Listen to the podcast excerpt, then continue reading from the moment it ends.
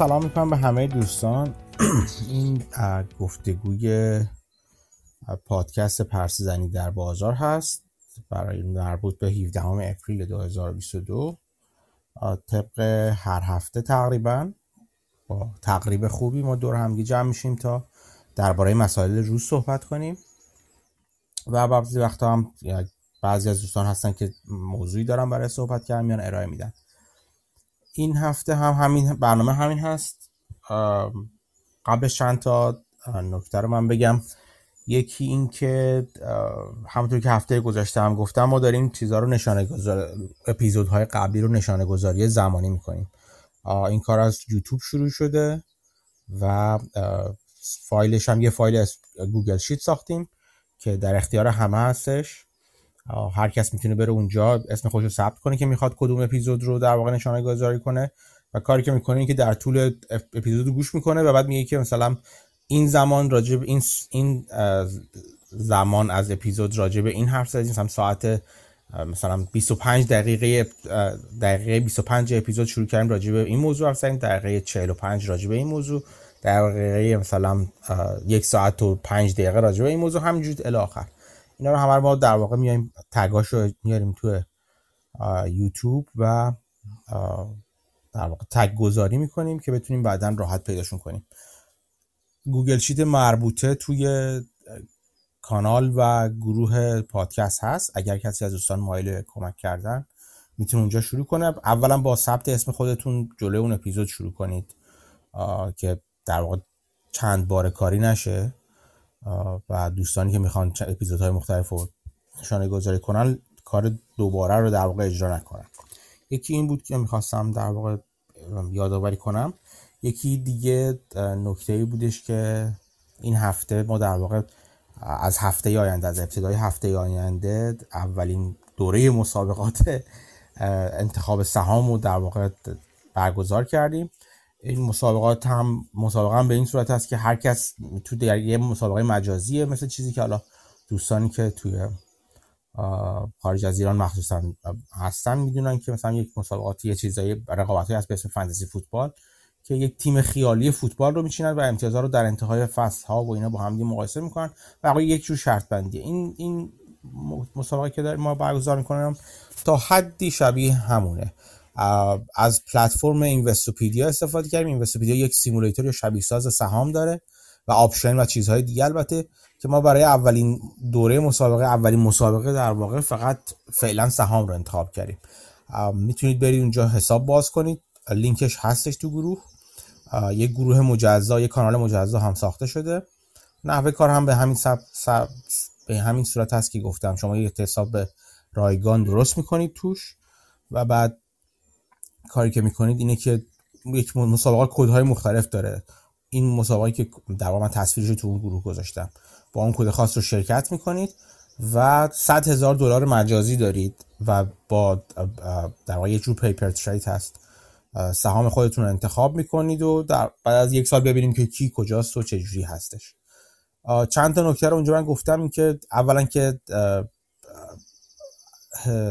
در واقع معاملات نه معاملات.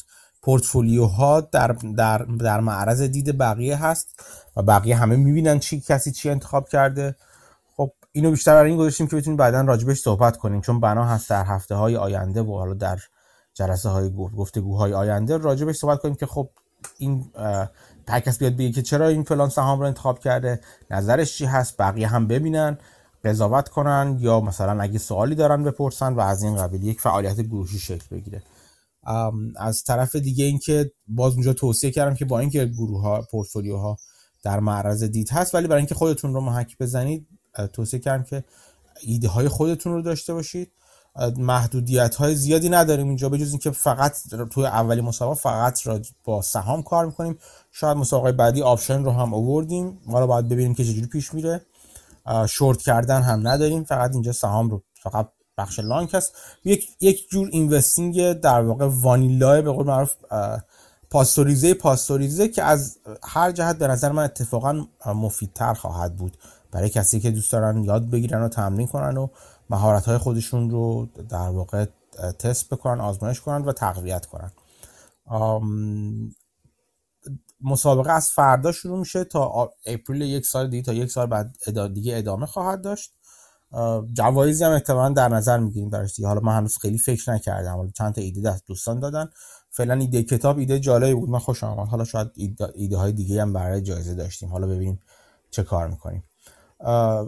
در مورد اینکه چه سهامی می‌تونید انتخاب کنید فکر, فکر کنم به قول معروف میگن universe یا مجموعه سهام زیادی رو داره. من چند چند جور مال چند تا در واقع آمریکا رو که داره سهام کانادایی رو هم توش دیدم. ولی خب فکر می‌کنم خیلی گسترده هستش در واقع. فکر می‌کنم حتی ETF ها رو می‌تونید انتخاب کنید. هر کاری خودتون می‌خواید می‌تونید بکنید دیگه. در واقع یک جور یه account 100 هزار دلاری هست. شما در طول این سالها اون رو دنبال می‌کنید.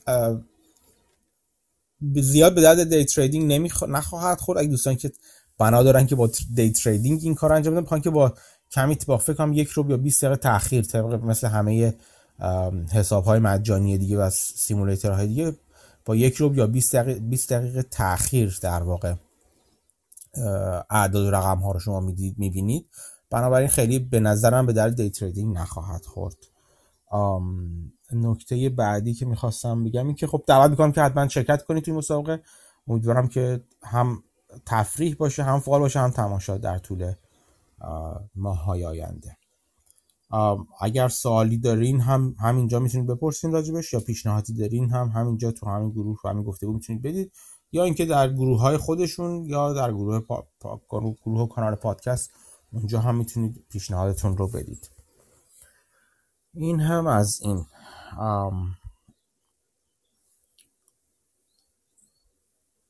دیگه ببینم که چی می‌خواستم بگم. این هفته خبرهای زیادی بود مطمئنا یکی از مهمترین خبرها خبر پیشنهاد خرید توییتر به ما... توییتر ماسک بودش که برای خرید توییتر در واقع پیشنهاد داده بود و خب خیلی هم سر صدا کرد و از نظرهای از جنبه های مختلف بررسی شد و من یه مجموعه توییت پشت سر هم دیگه در واقع نمیشه گفت اسمش رشته توییت ولی چیزی که برام جالب بود رو توی توییتر گذاشتم که اگر دوست داشتید می‌تونید ببینید از همون هفته قبل که در واقع ماسک شروع کردش معامله در واقع خرید خودش رو علنی کردند که طبق قانون که حتی به نظر من همونجا هم دیر علنی کرد و باید زودتر علنی میکردش. به جای اینکه فایل 13F پر در واقع پر کنه 13 جی پر کنه و 13 دی پر می‌کرد و از این قرار یک یک چیزهای یک یک یه مثل همه کارهای دیگه ماسک با یه جانگولر بازی همراه بود ولی همون موقع هم معلوم بود که این ماجرای توییتر به همین راحتی ختم به خیر نمیشه که بیاد بره توی برد و بعدم که از برد در واقع کنارگیری کرد نخواست بره توی برد همون موقع معلوم بود که احتمالا می‌خواد به خرید سهام ادامه بده قصد دیگه ای داره و بعد از جلسه که با مدیر با در واقع گفتگویی که با هیئت مدیره داشت و در واقع مدیریت شرکت در واقع داشت گفتش که قصد خودش رو برای خرید توییتر اعلام کرد. این البته قبلش مدیر عامل توییتر اعلام کرده بود که راه دشواری رو در پیش داریم و با اینکه ماسک با ما نیست ولی خب ما به اهداف خودمون پایبند همون موقع معلوم بود که اتفاقایی داره میفته که همون هفته قبلا من گفته بودم تو توییتر بسیار واضح بود. بعدم که اتفاقای جالب دیگه ای افتاد این هفته به قول معروف فوکس هفته قبل در واقع فوکس که توییتر بود که قرار مثلا کاری نکنن و فقط به به کار بچسبن به عنوان تنوع اهم که شده. و یک جلسه پرسش و پاسخ برقرار بوده که مدیر عامل توییتر با کارمندان توییتر اونجا حرف زده و خب خیلی نگرانی های دیگه بود که من یک ویدیو هم از پادکست کالاناکیس فکر می‌کنم اسمش که در وی سی ها هستش. اونجا گذاشتم که اونجا مفصل صحبت می‌کنه. در مورد این موضوع که چه اتفاقی افتاده توی گروه و غیره. خلاصت خبر داغ این هفته خبر پیشنهاد خرید توییتر بوده که ایلان ماسک داده. به خاطر این من بعد ندیدم که این هفته راجع به تیک اوور حرف بزنم. چند کلمه ای یه چند دقیقه ای راجع به تیک اوور من امروز می‌خوام حرف بزنم و بعدش هم که حالا اگر سوالی چیزی بود طبق هفته های گذشته می‌تونیم به پرسش و پاسخ های مربوط مرتبط برسیم. اگر سوالی ندارید همین الان ما شروع کنم من شروع کنم یه چند خط چند موضوعی که راجع به این موضوع راجع به تیک ها یادداشت کردم رو با شما در میون بذارم.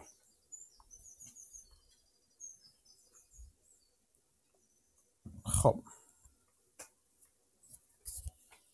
اول بیایم ببینیم راجع به دنیای تیک اوور حرف این که تیک ها چی هستن. فکر می‌کنم تو فارسی تو زبان فارسی چی گذاشتن تصاحب. تیک اوور چیز خاصی نیست اینکه یک شرکت یه شرکت دیگر رو می‌خره. به کسی اون شرکتی که می‌خره بهش میگن acquirer acquirer یا acquiring company به اون شرکتی هم که خریداری میشه بهش میگن acquiree یا بعضا target هم میگن که هدف در واقع پیشنهاد خرید واقع شده.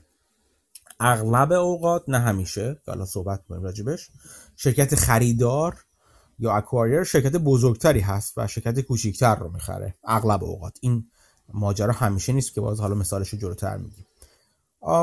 چندین جور میشه این در واقع این خریدها رو طبقه بندی کرد یا به انواعش رو گفتش. یکی از یک جورش هستش که در واقع بهش میگن خرید داوطلبانه یا با توافق هست و یا بدون توافق هست. با توافق اینجوری هستش که در واقع شرکت ها از قبل با هم مذاکره می‌کنن. پیشنهاد میده به هیئت مدیر به در واقع به شرکت خریدار و میگه که شروع می‌کنن مذاکرات رو انجام دادن به مدیریت اغلب پیشنهاد اولین انجام میشه. و بعد اگر مدیریت به نظر پیشنهاد معقول باشه و قاعدتا طبق قانون باید پیشنهادی که دریافت می‌کنه رو در اختیار هیئت مدیره قرار بگه بگه که شرکت یه شرکت دیگه اومده ما قصد خرید داره و بعد تو هیئت مدیر اونجا توصیه خودش رو هم بگه بگه آیا موافق هست با این پیشنهاد شرکت دیگه آیا مخالف هست؟ و هیئت مدیره اونجا تصمیم بگیره که در واقع می‌خواد چیکار کنه در قبال این پیشنهاد. در واقع خلاصه قبلش همه چی خیلی عادی و آروم پیش میره و اینجوری هستش که حتی اگر قبول نکنن حداقل پیشنهاد خیلی جور به راه عجیب غریبی داده نمیشه. مثل اینکه با رئیس شرکت حرف می‌زنن دیگه اول برای اینکه بخواد معامله رو انجام بدن. نوع دیگه ای که هستش بهش میگن در واقع این هستش و غیر داوطلبانه هستش که در واقع میگن که پیشنهادش رو بدونین که کسی اصلا دنبال خریدش دنبال فروش باشه در واقع پیشنهاد میشه. و بعضا چیزی که هستش این که از قبل بدون سرصدا این کار رو می‌کنن بدون بدون در واقع توافق این کار رو می‌کنن بدون اطلاع شرکت هدف این کار رو می‌کنن. قصد خرید رو انجام میدن و قصد خرید رو علنی می‌کنن. و بعضی وقتا اصلا شرکت هدف نمی‌خواد.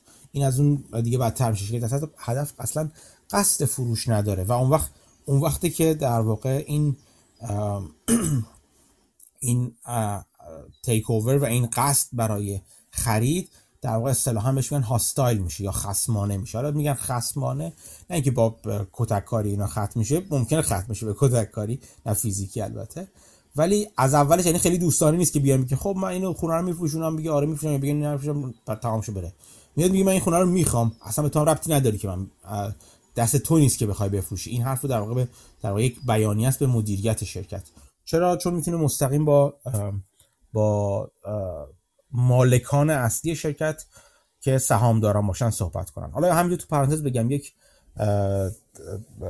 توییت خیلی جالبی آقای حامد قدوسی دکتر قدوسی زده بودش توی توییتر راجع به اینکه دو, دو دیدگاه نسبت به اینکه مالک شرکت کی هستش وجود داره. یکی دیدگاهی هست که میگه مالک شرکت سهامداران شرکت هستن ولی در مقابل دیدگاه دیگه وجود داره که تو این دیدگاه اولی تو آمریکا خیلی برقراره ولی در مقابل دیدگاه دیگه وجود داره که میگه مالک شرکت زینفعان شرکت هستن که فقط شامل سهامداران نمیشه بلکه شامل طلبکاران شرکت هم میشه بلکه حتی اینجوری می‌تونه گسترش گسترش پیدا کنه پیدا بکنه ماجرا و زینفعان رو شامل مشتریان و غیره هم بذارن که به نظر من اونجوری دیگه خیلی خطرناکتر میشه. و در واقع دو یه, یه مثال حقوقی رو آوردن که تو یک سالی این این تفاوت دیدگاه در آمریکا و کانادا باعث تفاوت در نوع قضاوت یک دادگاهی شده و این جالب هست. ولی خب ما فعلا فرض می‌کنیم مالکان اصلی شرکت سهامداران هست یعنی بر مبنای اون دیدگاه میریم جلو.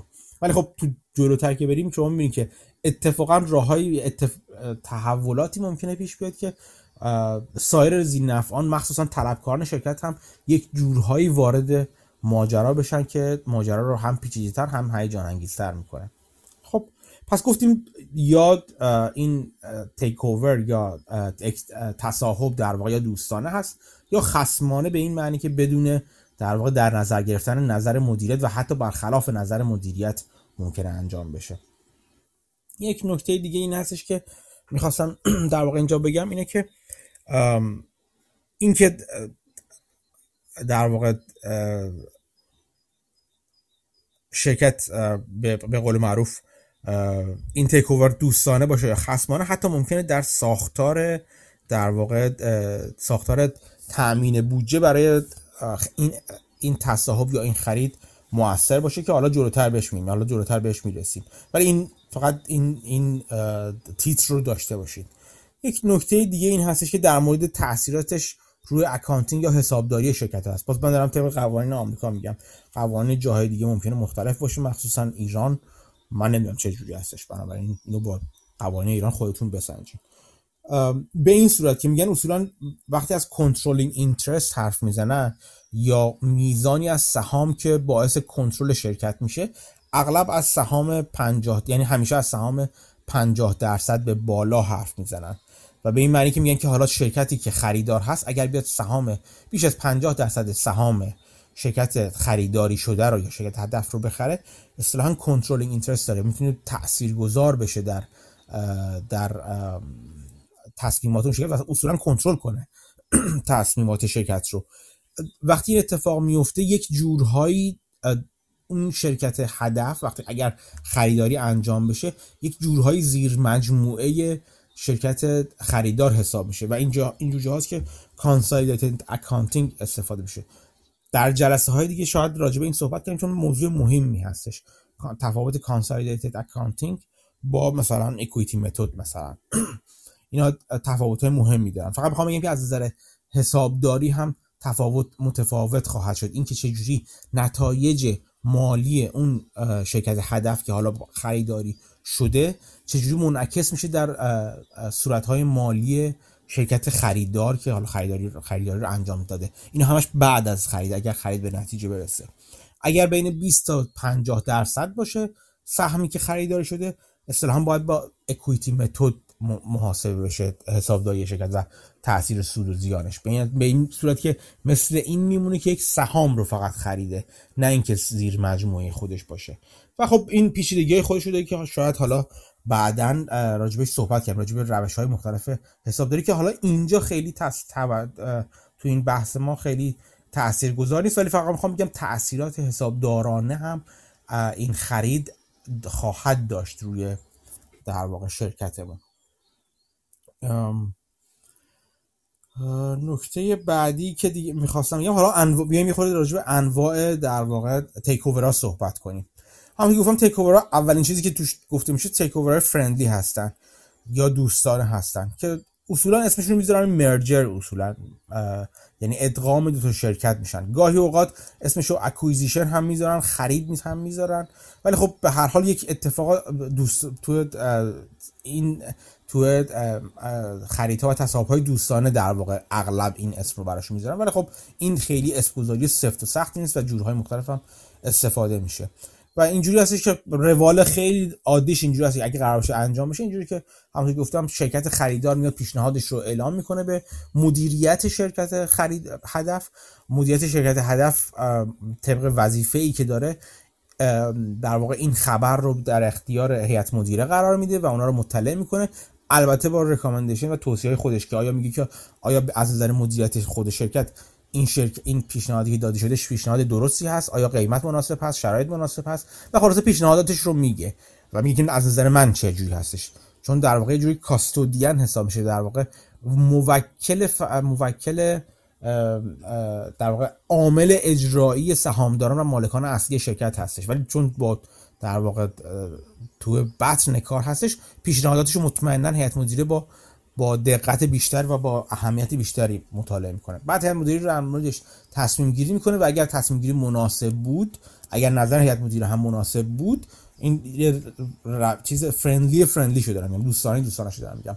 هیئت مدیره هم در واقع تو مجمع برقرار در واقع بر این این پیشنهاد رو در اختیار سهامداران قرار میده و اونجا هم توصیه های خودش رو اعلام می‌کنه. میگه که آیا به نظر هیئت مدیره هم این توصیه ها این این خرید و شرایطی که خریدار اعلام کرده شرایط مناسبی هست یا نه و از سهامدارا می‌خواد رای گیری کنن رای گیری کنن. اونجا هم دوباره اگه دوباره کاملا ملایم و خوب پیش بره سهامداران رای گیری می‌کنن و اگر رای مثبت بدن بعد دیگه از اونجا به بعدش دیگه در واقع خرید انجام میشه و میره برای اینکه قانونگذارها و نهادهای مقرراتی مثلا مثل department justice DOJ اصطلاحا آیا تشخیص بدن که آیا این خرید اصولا با قوانین antitrust و ضد monopoly مغایرتی داره نگه نداره؟ و در واقع همچنین میره جلوتر. اگه اونم تمام بشن اگه اونا هم approve کنن و در واقع تایید کنن دیگه شرکت ها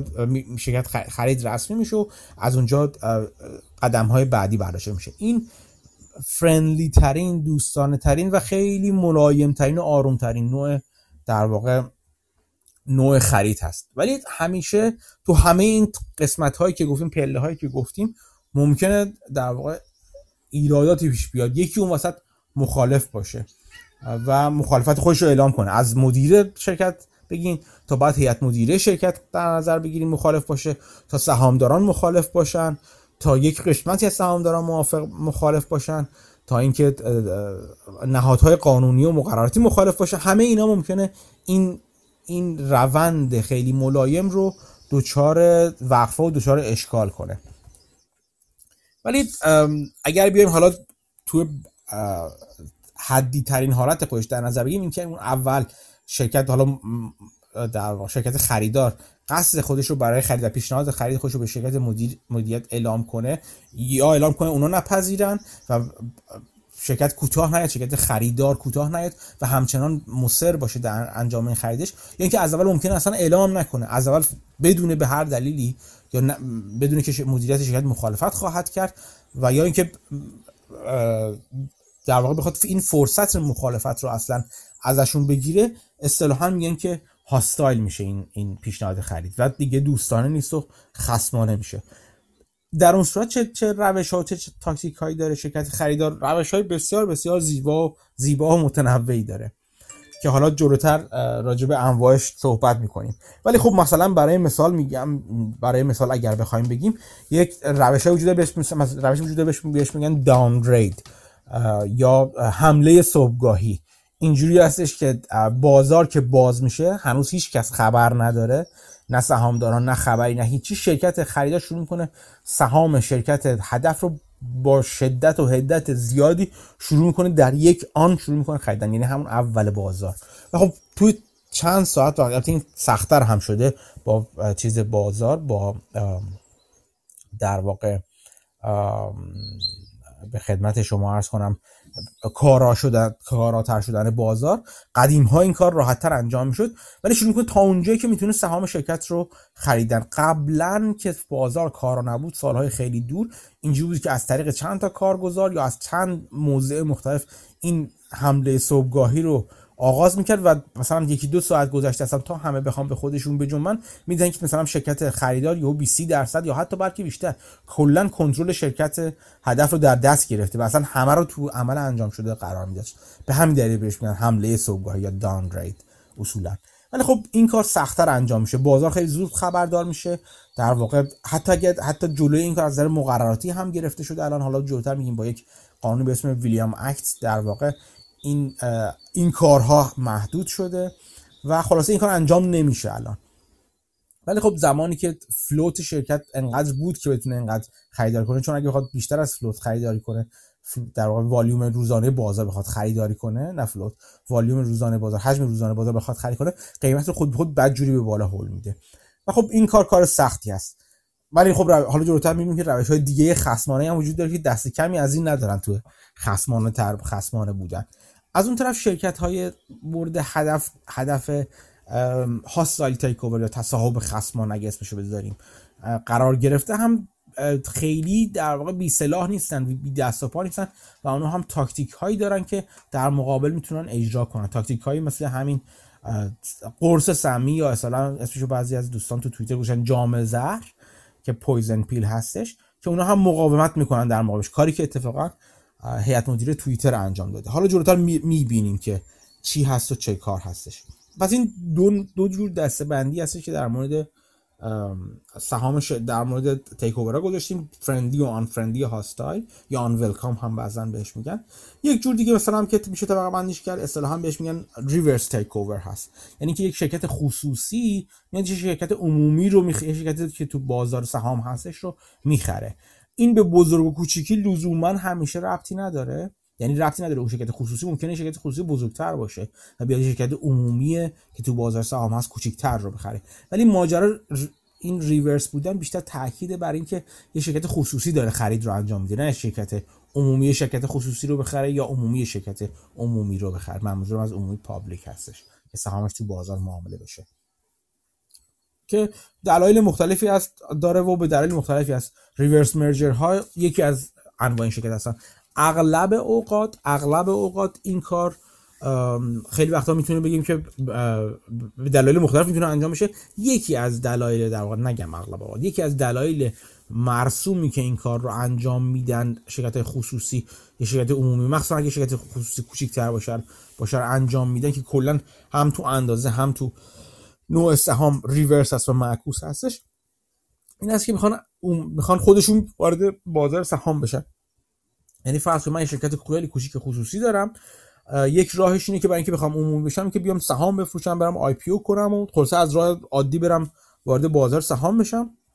ولی یک راه دیگه و بهتر که از نظر هزینه و در واقع موانع و گیر و گورهای مقرراتی کمی از برای من ساده تر هست و از طرفی هزینه هامو میاره پایین چه به دلیل همین گیر و گورهای کمتر چه سریعتر هستش چه اینکه از نظر مشاوره هایی که باید حق مشاوره هایی پرداخت کنم همین ریورس مرجر هست. من میرم یه شرکت عمومی رو می‌خرم بعضا حتی این شرکت عمومی ممکنه shell باشه یا در واقع شرکت پوسته ای باشه یا ممکنه شرکت ضررده باشه. شرکت باشه که اصلا کاری نکنه مدت ها باشه. که وجود دارن.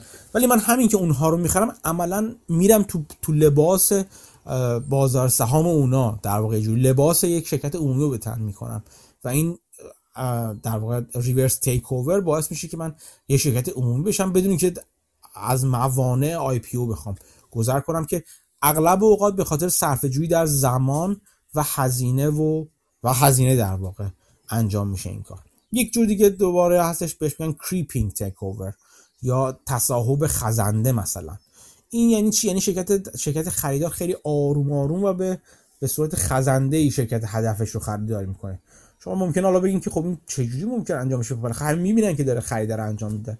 ولی بعض وقتا ماجرا به همین سادگی نیستش. یعنی یه وقتایی اصطلاحا میگن اکویتی سواپ میشه. یعنی چی؟ اینجوری است که مثلا فرض کنید شرکت خریدار وام دهنده هست اصولا به شرکت مورد هدف خریداری شده. ولی خب شرکت خرید... خریداری شده از عهده پرداخت وام هاش بر نمیاد و به مرور زمان طبق شرایطی که توی چیز هست در واقع اون وام بوده یا اون اوراق قرضه بوده یا هرچی بوده مثلا شروع می‌کنه اون وام فرض کنید به وام convertible هستش اصطلاحا بهش convertible debt هست. یا ممکنه convertible preferred share بوده باشه. به این صورت که اگر از پس اون پرداخت بر نیاد چند تا راه وجود داره؟ که میگن که مثلا اصطلاحا میگن PIK هست اون وام یا payment in kind هست. یعنی شما اگه خرید تو پرداخت نکنی اون پرداخت که نکردی هم تبدیل به بدهی میشه و اون بدهی هم همون بهره میاد روش و این یک یک جورش هست که بدهی در واقع بزرگتر و بزرگتر میشه. مثل کسی که در واقع نزول می‌گیرن و این نزول بزرگتر و بزرگتر میشه.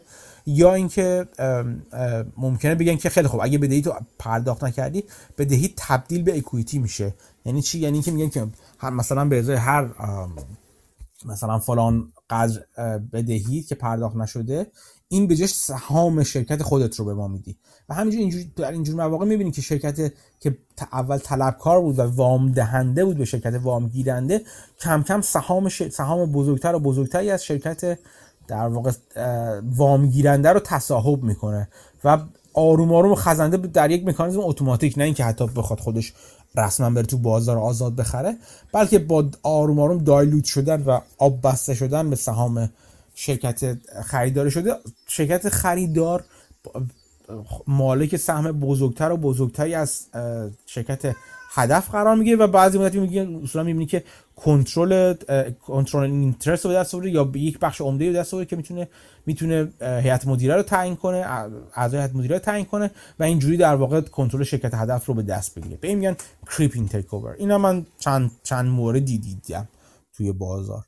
که اتفاق میفته. که حرکت آروم هست و اصولا خیلی جالب نیست. شرکت هدف اغلب شرکتی که دچار مشکل هست ولی اصولا شرکت خریدار هم این کار رو قبول می‌کنه چون فکر می‌کنه اون شرکت هدف دارایی های با ارزشی داره که ازشون استفاده کنه. خب این این یک یک جور طبقه بندی از در واقع تیک ها یا تصاحب های شرکتی بود. ولی این رو هم بگم که اصولا چرا چرا این تیک اوور انجام میشه؟ اولین و مهمترین دلیل تیک ها میشه گفتش که رشد هست. اصطلاحا شرکت ها می‌خوان دنبال رشد باشن می‌خوان بزرگ بشن. رشد رو یا می‌تونن به صورت ارگانیک داشته باشن یا به صورت غیر ارگانیک یعنی چی؟ رشد ارگانیک رشدی است که از داخل خود شرکت میاد. یعنی مثلا شرکت من شروع می‌کنه محصول جدیدی رو تولید کردن که این باعث بالا رفتن فروش میشه میشه. یا شروع می‌کنه فرایند تولیدم رو بهینه تر کردن که سوددهیمو بیشتر می‌کنه. یا مثلا شروع می‌کنه مثلا بازار هدف بزرگتری دست بودن میزان فروشم رو به هر دلیلی بالاتر بردن. به هر یک اتفاقی که از توی خود شرکت به صورت در واقع پویا و دستگل خود منه که در واقع دارم راه میدم. خودم دارم این کار رو انجام میدم. ولی یه وقتی هستش که به میگن رشد ارگانیک.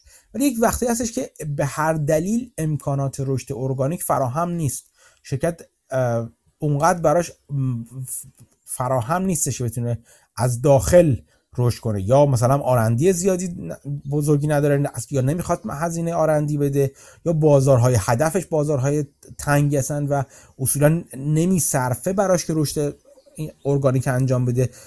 اینجور وقتا اصطلاحا میگن که میره دنبال رشد غیر ارگانیک کردن. یعنی با خرید شرکت دیگه فروش خودش رو بالا می‌بره. تیک ها اصولا نمود رشد این ارگانیک هستن و هدف اصلی اولین هدف اصلی هم هستش که توی شرکت ها این هست که رشد رشد غیر ارگانیک پیدا کنن. البته بعضی وقتا هدف های جانبی هم هست یعنی همین که طرف میگه من این شرکت رقیبم رو می‌خرم. فرض کنیم مثلا توی یه, یه دونه شهر مثلا باشیم ما دوتا روزنامه داشته باشیم. خب روزنامه همینجور که مثلا الان که حالا کمتر ولی سالهای قبل. مردم خونه یک مشتری هدف یه روزنامه بیشتر نمی‌خونه که قاعدتا مثلا اغلبشون. برای این دو تا روزنامه جا نداره. برای اینکه یک, یک راه عادی که من اون مشتری رو به دست بیارم اینه که در واقع رقیبم رو بخرم. مخصوصا اگه رقیبم کوچیک‌تر باشه یا قابل خریدن هم باشه. اینجوری اون مشتری اون مشتری های اون رو به مشتری های خودم اضافه می‌کنم و در واقع رقیب رو هم از چیز از ماجرای خودم از ماجرای از به قول معروف میگن اون داستان ماجرا حذفش می‌کنم. گاهی اوقات اینجوری یه رشد خاصی هم اجرا ممکنه به درد نخوره ولی هم که حد در واقع تهدید برای کاهش فروش رو بخوام در واقع من برطرف کنم اون رو هم اون رو به عنوان یک تیک اوور در نظر می‌گیرم. نمونهش کسی که استاد این کار هستش مارک زاکربرگ هستش توی فیسبوک که مثلا اینستاگرام رو خرید مثلا واتساپ رو خرید اصولا به این دلیل می‌خره خیلی وقتا. نه برای اینکه می‌خواد اون در واقع می‌خواسته وارد اون بازار کار بشه بلکه برای اینکه می‌خواد می‌خواسته رقیب رو از رقیبی تو اون ماجرا نداشته باشه و از فروش... کاهش آتی فروش خودش و درآمد شرکت خودش جلوگیری کنه. ولی خب اغلب اوقات یعنی یک راه عادی یک دلیل عادی برای تصاحب ها و تیک ها رشد غیر ارگانیک هستش رشدی که از بیرون بیاد. بیا می‌بینیم حالا چه شرکت های اصولا هستن که چه شرکت هستن که جذاب هستن برای اینکه هدف این تصاحب ها قرار بگیرن. خیلی خصوصیت ها به همون دلیل که دلایل مختلفی ممکن داشته باشه برای خرید یا انواع مختلفی رشد بتونه برای شرکت خریدار صورت بگیره. خیلی در واقع تنوع زیادی هم دارن. شرکت هایی که می‌تونن هدف به همون دلایل به همون تنوع تنوع زیادی هم دارن شرکت هایی که هدف خریداری قرار می‌گیرن. چند تاشون رو من اینجا لیست کردم که براتون میگم. یکی اینکه شرکتی که هدف خریداری قرار می‌گیره یک محصول خیلی خاص و اصطلاحا میگن نیش به انگلیسی میگن که از خود کلمه انگلیسی هم البته. نیش پروداکت داشته باشه. یعنی چی؟ یک یک محصول خیلی خاصی رو تولید کنه که به دست آوردن اون انقدر ساده نباشه یا بازار اون انقدر بزرگ نباشه. مثلا اینجوری هست مثلا فرض کنید که یک محصول خاصی رو تولید می‌کنه که مثلا بازار هدف کوچیکی هم داره و شرکت خریدار می‌خواد اون محصول رو به به پورتفولیو خودش و به محصولات خودش اضافه کنه. ولی اگه می‌خواد این کار اضافه کنه اونقدر اون بازار هدف بازار هدف جا نداره که هر دو اینا رو بگنجه هر دو این در واقع شرکت ها توش بگنجن. بنابراین اینجور وقت هست که اون اون چیز رو اون کار رو انجام میده. مثل اینکه بگیم که مثلا من دارم فرض این شرکت دارم مثلا کارم این که دلیوری بقالی ها رو انجام میدم. یعنی میرم با بقالی های مختلف قرارداد میمندم و بعد میگم که مشتری شما زنگ زدن من با, شما دلیوریشون رو یا اون رسوندن محصول به دست مشتری رو من برای شما انجام میدم. حالا ممکنه چند تا شرکت بشن که همزمان با بقالی های مختلف در واقع این کار رو این کار رو در حال انجام دادنش باشن. اگر یک بازار هدفی باشه یک جایی باشه که بازار باشه بازار محله باشه که یک یک شرکت بیشتر توش جا نداشته باشه که این کار دلیوری رو انجام بده اون خدمات و اون محصولی که داره ارائه میشه یک محصول خیلی خاصی هستش. اینجور وقت هستش که اون شرکتی که داره اونجا در واقع میگن استبلیش شده و داره اون کار رو همین انجام میده تبدیل میشه به یک هدف برای شرکتی که می‌خواد وارد اون بازار بشه. پس این خدمات یا محصول خاص با با مشخصات خیلی خاص رو یکی از عواملی که می‌تونه شرکت رو تبدیل به شرکت هدف بالقوه در بیاره. دومیش شرکت های کوچیکی هستن که محصول خوبی دارن محصولی که دارن که پتانسیل و در واقع توانایی رشد فروش رو دارن اینکه محصول همه گیر و فراگیری بشن رو دارن ولی پول این رو ندارن. یعنی financing شون ایشون اجازه نمیده به هر دلیل دسترسی به منابع مالی ندارن برای اینکه این رشد خودشون رو زیاد کنن. خب مثلا فرض کنید من مثل هر مخترع دیگه مخترع عادی من یک محصولی درست کردم یک مداد تراش خاص رو درست کردم که خیلی تیزتر مداد رو میتراشه. مثلا با تکنولوژی که مثلا دارم ایجاد کردم. ولی پول این رو ندارم. این این محصول رو پول ندارم که تولید عمده رو بکنم. خیلی بدیهیه که یک کارخونه مداد تراش سازی اینجا می‌تونه بیاد. شرکتی که من تولید در واقع ثبت کردم برای این کار و دارم محصولات رو مداد تراش خاصم رو تولید می‌کنم رو بخره. چرا؟ چون برای منم میام جذاب هست اگه شرایط خرید جذاب باشه. چون می‌تونم محصول خودم رو حالا با با گستر گسترگی خیلی بیشتری در واقع به بازار به بازار ارائه کنم و در واقع بفروشم. پس شرکت کوچیکی که نیاز به financing و در واقع سرمایه گذاری دارن برای رشدشون. اینا هدف های مناسبی هستن. یک حالت دیگه میشه همونطور گفتم حالا اینجوری در واقع میشه گفتش که شرکت هایی هستن که تو یک تو یک محدوده جغرافیایی خاص اینا فعالیت بسیار مشابهی رو انجام میدن. مثلا فرض کنید که ما تو یک محل دو تا بقالی داشته باشیم. این دو تا بقالی دارن در واقع مشتری رو مشتری محله کوچیک رو پوشش میدن به یک فعالیت خاص انجام میدن. بیرون از اون بیرون از اون محله هم کار خاصی انجام میدن فقط تو اون محله است. ولی دو تان اینجور وقتا خیلی خیلی واضح میشه دید که ادغام این دوتا حالا اینکه اگر یکی اون یکی رو بخره باعث چیزی بهش میگن بهش باعث همافزایی میشه یا سینرژی میشه. یعنی می‌تونیم ما فروش رو مجموع فروش دو طرف در نظر بگیریم ولی هزینه ها رو خیلی بیاریم پایین تر مثلا اینکه محله انقدر کوچیکه که یک شعبه کافی هست. اگر ما این دو تا مغازه رو دو تا مغازه بزرگ رو بف... یک شعبه بفروشیم و مغازه اولی رو فقط گسترش بدیم از نظر فیزیکی کاملا می‌تونه که اون محله رو پوشش بده. اینجوری با هزینه کمتری همون فروش رو می‌تونیم داشته باشیم. اینها هم می‌تونن اینجور وقتا هم هستش که یکی از اون دو تا شرکت می‌تونه در واقع هدف خرید خیلی خوبی قرار بگیره برای اینکه اون خرید انجام بشه. نوع دیگه هستش این که یه شرکتی داشته باشیم که داره خیلی الان داره بهره بدهی بالایی میده. یعنی از نظر ساختار سرمایه ساختار خیلی جالبی نداره. مثلا من یه شرکتی دارم من دارم با بهره در اینکه شرکت کوچیک اعتبار چندانی نداره یا اصلا دردسر داشتم. یه سری مشکل تو شرکت برقراره. دارم الان مثلا بهره 10 درصد میدم. وام گرفتم با بهره 10 درصد میدم. financing باعث میشه این شرکت من شرکت هدف شرکت هدف بالقوه قرار بگیره. چرا؟ چون مثلا یه شرکت بزرگتر یا یک شرکت خصوصی حتی می‌تونه بگه خیلی خوب من دسترسی دارم به وام 5 درصد اینجور وقتاست که می‌تونم اگه بیام این شرکت هدف رو بخرم می‌تونم تمام وامش رو بدهیش رو صاف کنم یا تعویضش کنم با بدهی 5 درصد به جای 10 درصد. اون 5 درصد سالیانه که کمتر میدم بابت پرداخت بدهی. اون میشه saving من. یه synergy رو از اینجا ایجاد می‌کنم. یعنی شرکتی که بدهی زیاد دارن یا بدهی بابت بدهیشون دارن interest بالای میدن هم می‌تونن تبدیل به هدف مناسب برای خرید بش در واقع قرار بگیرن. دوباره یه نوع دیگه شرکت اینه که شرکتی که محصول خوبی دارن ولی مدیریت بدی دارن. یا مدیریت داره خوب ازش خوب اجرا نمی‌کنه یا مدیریت ضعیفی دارن یا اون محصول به خوبی داره تو بازار به خوبی ارائه نشده و اون به توانایی ها و فروش بالقوه و سودسازی و پولسازی بالقوه خوش نرسیده نمونهش نمونهش مثلا مثل همین توییتر که پیشنهاد خریدش ماسک داده مثلا. اینکه از مدت ها قبل اکتیویست ها باهاش دارن کشتی می‌گیرن که آقا جان شما محصول به این خوبی داری به این چسبندگی داری کاربرای توییتر آدمای معتاد به توییتر داریم ما. چرا خوب ازش پول در نمیاری؟ در طول زمان حتی پول سازیشو بدتر و بدتر هم کردی. یه موقعی توییتر در واقع طرف قرارداد پخش مستقیم مسابقات ورزشی بود اصلا. که کم کم این این طرف قراردادی از بین رفت و شرکت های دیگه اومدن. فیسبوک و شرکت دیگه اومدن این چیز رو ازش گرفتن. این اسنپ حتی ازش گرفتش. این پخش مستقیم ها رو. و دسترسیش به بازار کمتر کمتر کم. با اینکه محصولش شما نگاه کنید محصول بسیار بسیار قوی هست. اولا کاربردهای بسیار زیادی داره کاربردهای خبری بسیار زیادی داره.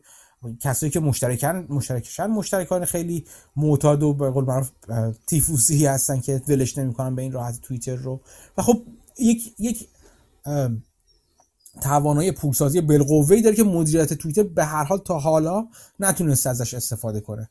و این این باعث شد که شرکت اکتیویستی مثل الیوت که باز من مفصل راجبش صحبت کردم توی هم پادکست صحبت کردم هم توی توییتر راجبش نوشتم. از مدت قبل اصولا اینو در موردش در موردش خیلی واضح صحبت کنن و اصطلاحا وکال باشن و بگن که این توییتر داره خوب اداره نمیشه. یه سری تغییراتی رو هم باعث شدن. از اینکه از جمله اینکه جک دورسی از مدیریت مدیر عاملی شرکت در واقع کنار رفتش و بچسبه فقط به شرکت اسکوئر چون همزمان داشت هم اسکوئر رو مدیریت می‌کرد هم توییتر رو و نفوذش رو هم کمتر و کمتر کردن. یه جورایی عملا جک دورسی رو هولش دادن بیرون برای اینکه فکر می‌کنن که یک دلیلش این بوده که جک دورسی بالای سر شرکت یا در واقع بالای سر شرکت نیستش. و تغییرات دیگه که حالا با ورود ماسک که حالا در ظاهر اسم خودش رو گذاشته که ما می‌خوام برای آزادی بیان و غیره و غیره می‌خوام این کار رو انجام بدم که به نظر من کاملا چرند میگه. ولی خب به هر حال حتی اگر از نظر اکتیویست های قبلی در نظر بگیریم توییتر یکی از اون مثال هاست که شرکتی که به توانایی بالقوه خودش به دلیل ضعف مدیریتی ضعف استراتژی دست پیدا نکرده. اینا شرکت هایی هستن که در واقع می‌تونن هدف بالقوه خرید انجام بشن. مثال های acquisition ها تو بازار فت و فراوونه خیلی زیاد. acquisition هایی که حالا جلوتر مثالاشو چند تا می‌زنیم دوستانه یا غیر دوستانه انجام شدن. اغلب صدای دوستان غیر دوستانه ها بیشتر بلند میشه چون با ملودرامای زیادی همراه هستش. اینکه قبول نمی‌کنن مثلا شرکت رو و کش و قوس داره و در واقع این کش و قوس ماجرا رو جذابتر می‌کنه. حالا جلوتر من راجع چیزاشون راجع به مثالاشون حرف می‌زنم. اینجا یه مثالی نوشتم حالا همینجا بعد نیست بگم. که تا حدی می‌خوام کش و رو نشون بدم.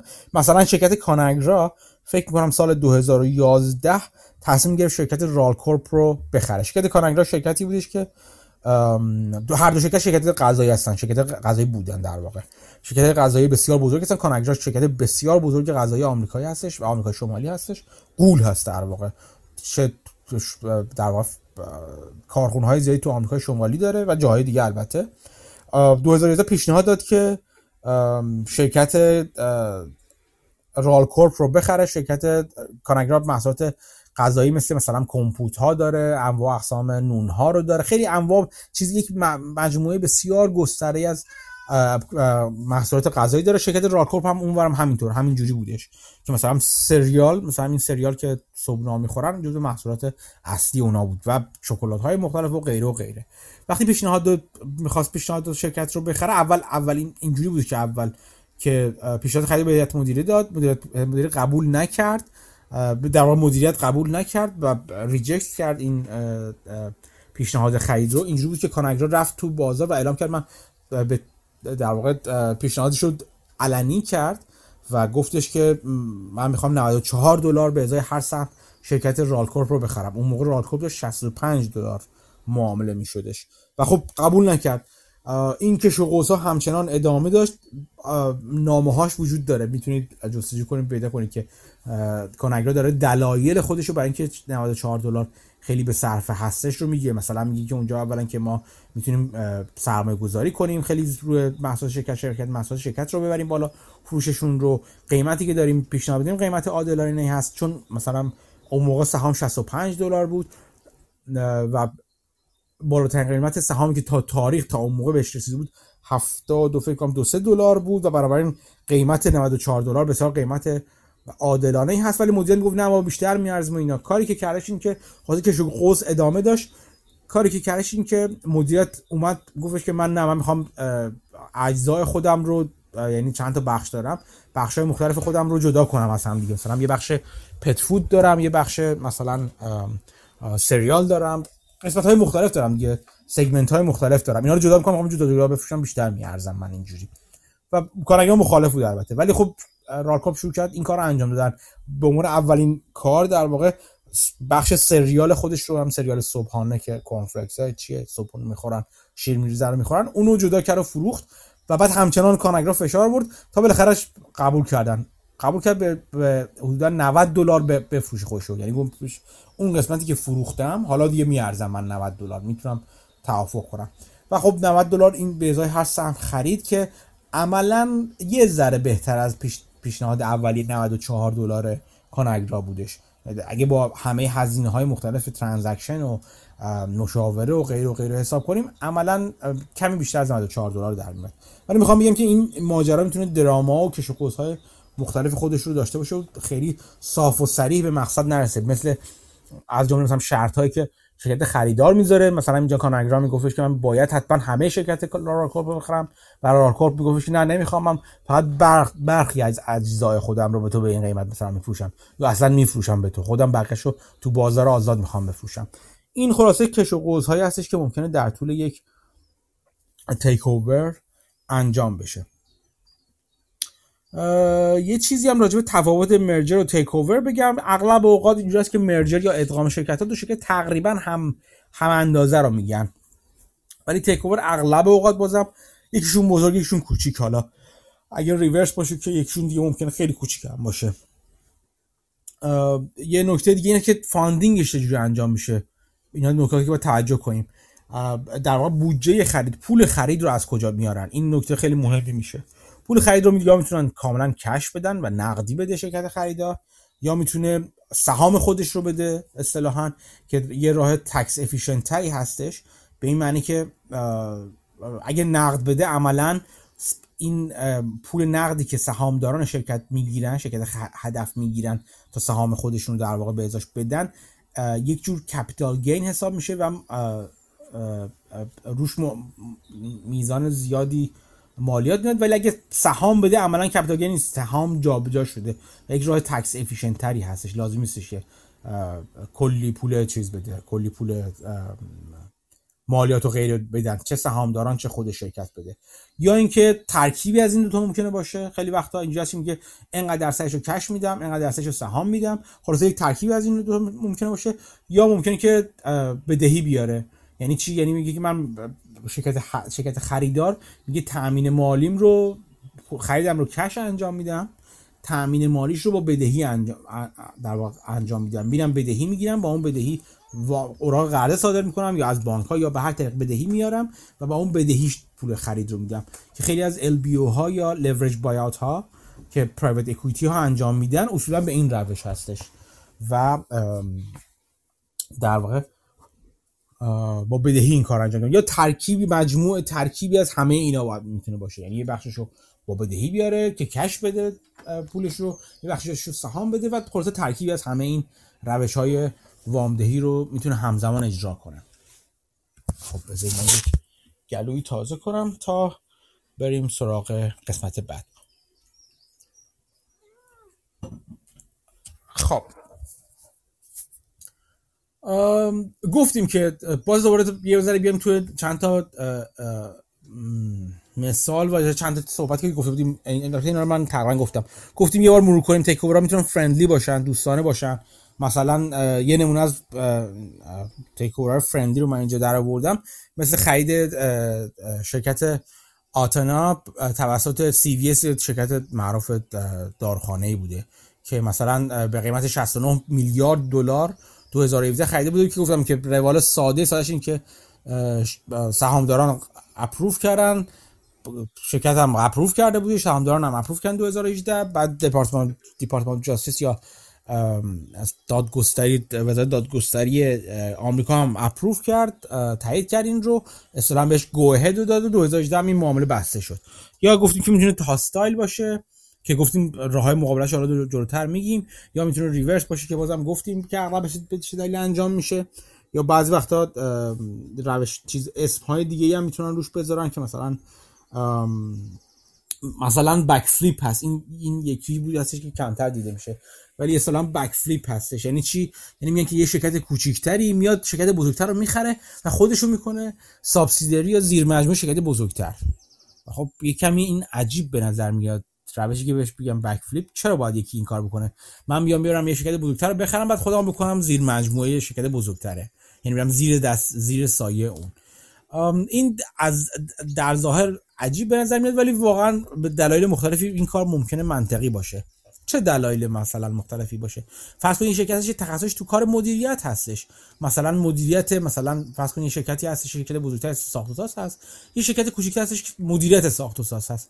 برابر خیلی عادیه که اگر شرکت کوچیکتر انقدر پول داشته باشه که شرکت بزرگتر رو بخره این بخش مدیریت ساخت و ساز بره بشه زیر مجموعه شرکت بزرگتر. یعنی تو ساختار بشه شرکت بز... زیر مجموعه شرکت بزرگتر باشه. حالا اینکه مدیریت شرکت دست کدوم خواهد بودش و مدیریت کل این مجموعه رو چه فرد افرادی به عهده خواهند گرفت بحث جداییه. ولی ساختار اینجوری هستش که این زیر مجموعه اون خواهد بود.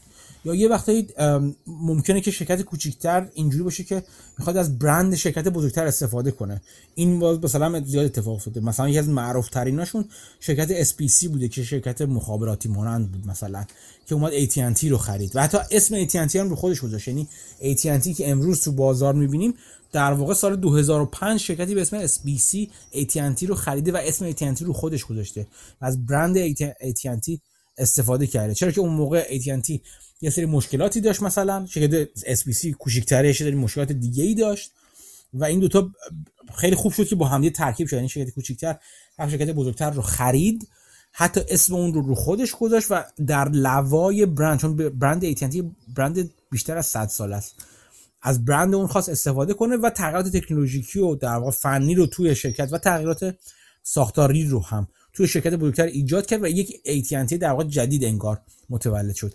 به اینا اصطلاحا میگن backflip به این جور acquisition ها یا اینجور takeover میگن backflip که اینکه شرکت کوچیکتر میره تو دل شرکت بزرگتر توش حل میشه ولی یک تغییرات بزرگی انجام در واقع انجام میشه و این کار به قصد و به با شروع با در واقع آغاز به اجرا از طرف شرکت کوچیکتر انجام میشه. اینم بعد نبود گفتم که شما بشناسید ببینید در واقع این این نوع تیک اوور ها رو هم. خب تو باز دوباره اینجا بعد نیست یه مثال دیگه بزنم در مورد تیک هایی که به سادگی انجام نشدن. مثلا سال 2011 کارل آیکان رو من زیاد حرف زدم که بهش King Icahn هم میگن که یک یکی از billionaire های بسیار معروفه و یکی از activist های سرمایه‌گذاران activist بسیار معروفه که ماجراهای بسیار زیادی داشته که اصلا واقعا واقعا زندگی پر ماجرایی داشته و آدم بسیار جالبیه. این اون موقع سال 2011 اومد گفتش که من سهام شرکت Clorox رو اونایی که تو آمریکا شمالی هستن می‌شناسن. شرکت تولید کننده مواد شوینده هستش. شرکت Clorox رو به قیمت 76 و نیم دلار به ازای هر سهم می‌خرم. این رو اعلام کرد. اون موقع Clorox داشت 68 و 43 68 دلار و 43 سنت سهامش معامله می‌شد. یعنی یک premium ی داشتش.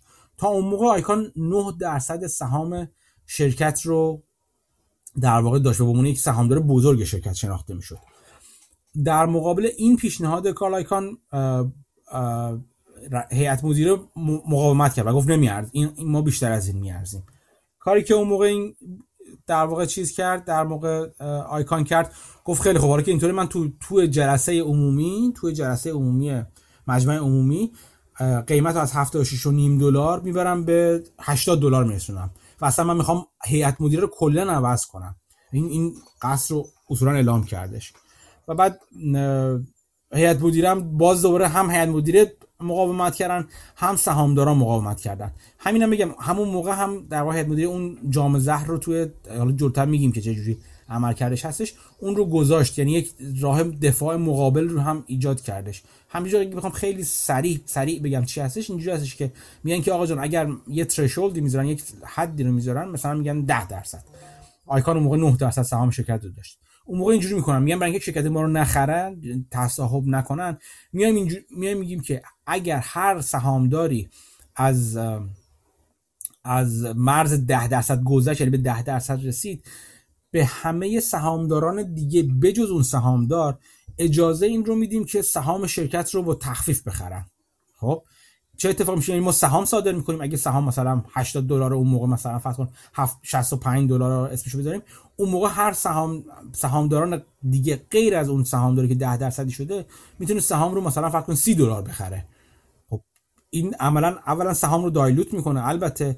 ولی جدا مهمتر از اون این دایلوشن یا این آب بستن به سهام چون سهام رفته بالا عملا موقعیت اون شرکتی که خوش اون اون خریداری که خوشو به 10 درصد رسونده رو یهو هول میده پایین دیگه. یهو مثلا سهام یک و نیم برابر میشه کلش و اگه قبلا 10 درصد مثلا داشتش الان مثلا 7 درصد داره مثلا 6 خورده دهم درصد داره. یه جوری میزان مالکیت اون شرکت تصاحبگر یا اون تصاحب کننده احتمالی رو هول میده پایین. این کارو انقدر می, می... یعنی انقدر حاضر میشن انجام بدن که اون پشیمون بشه از این کار. اغلب همین وجود همچین بندی توی در واقع توی قوانین شرکت گاورننس شرکت اصطلاحا همین شرکت های تصاحبگر یا افراد تصاحبگر احتمالی رو عقب میرونه. چون می‌دونی که خیلی راه برنده ای براش وجود نداره. حالا جلوتر راجع به این جام زهرینات به جزئیات صحبت می‌کنیم. ولی خب این اینجور تقابل این اتفاق هم که افتاد اینم بگم ماجرا تمام کنم. که آیکان وقتی این اتفاق افتاد وقتی هر چی سهام قیمت رو بالاتر برد هم سهامداران هم یاد مدیر مخالفت کردن عملا آیکان منصرف شد و ول کرد سهام اومد بیرون. در موارد دیگه این دیگه هم اینجوری نبوده. یعنی آیکان رفته و شرکت رو خریده و هیئت مدیره رو عوض کرده و خیلی تغییرات هم ایجاد کرده. ولی تو این مورد خاص این تقابل منجر به شکست خوردن آیکان در هدفش شدش. خب خود کارل آیکان جزو افرادی که خیلی سریح راجع به این اینجور تاکتیک های ضد چیز ضد خرید ضد تصاحب صحبت کرده و اونا رو تاکتیک های در واقع ضد فرندلی یا غیر دوستانه برای سهامداران می‌دونه. یعنی میگی که به ضرر سهامداران هستن و این کارها رو هیئت مدیره می‌کنه که فقط جای خودش رو توی شرکت محکم کنه. حالا می‌رسیم جلوتر ببینیم که چه چرا اصولا این دفاع ها رو انجام میدن و چه شکل های ممکنه پیدا کنه. قبل از که بریم سراغ تکنیک های دفاعی در واقع تاکتیک های دفاعی بیایم راجع به تاکتیک های تهاجمی حرف بزنیم. اینکه این hostile take رو به چه صورت هایی انجام میدن. مشهودترین روش hostile takeover روشی است که بهش میگن tender offer یعنی چی؟ یعنی که مثلا الان فرض کنید همین الان این آقای قبل از اینکه جام زهر رو بذاره یا poison pill رو بذاره هیئت مدیر توییتر ایلان ماسک می‌تونه بیاد تو بازار و بگه که آقا جان من سهام شرکت رو الان مثلا چه می‌دونم 40 خورده ای 46 دلار مثلا فرض کنید حالا هر چقدر که هستش.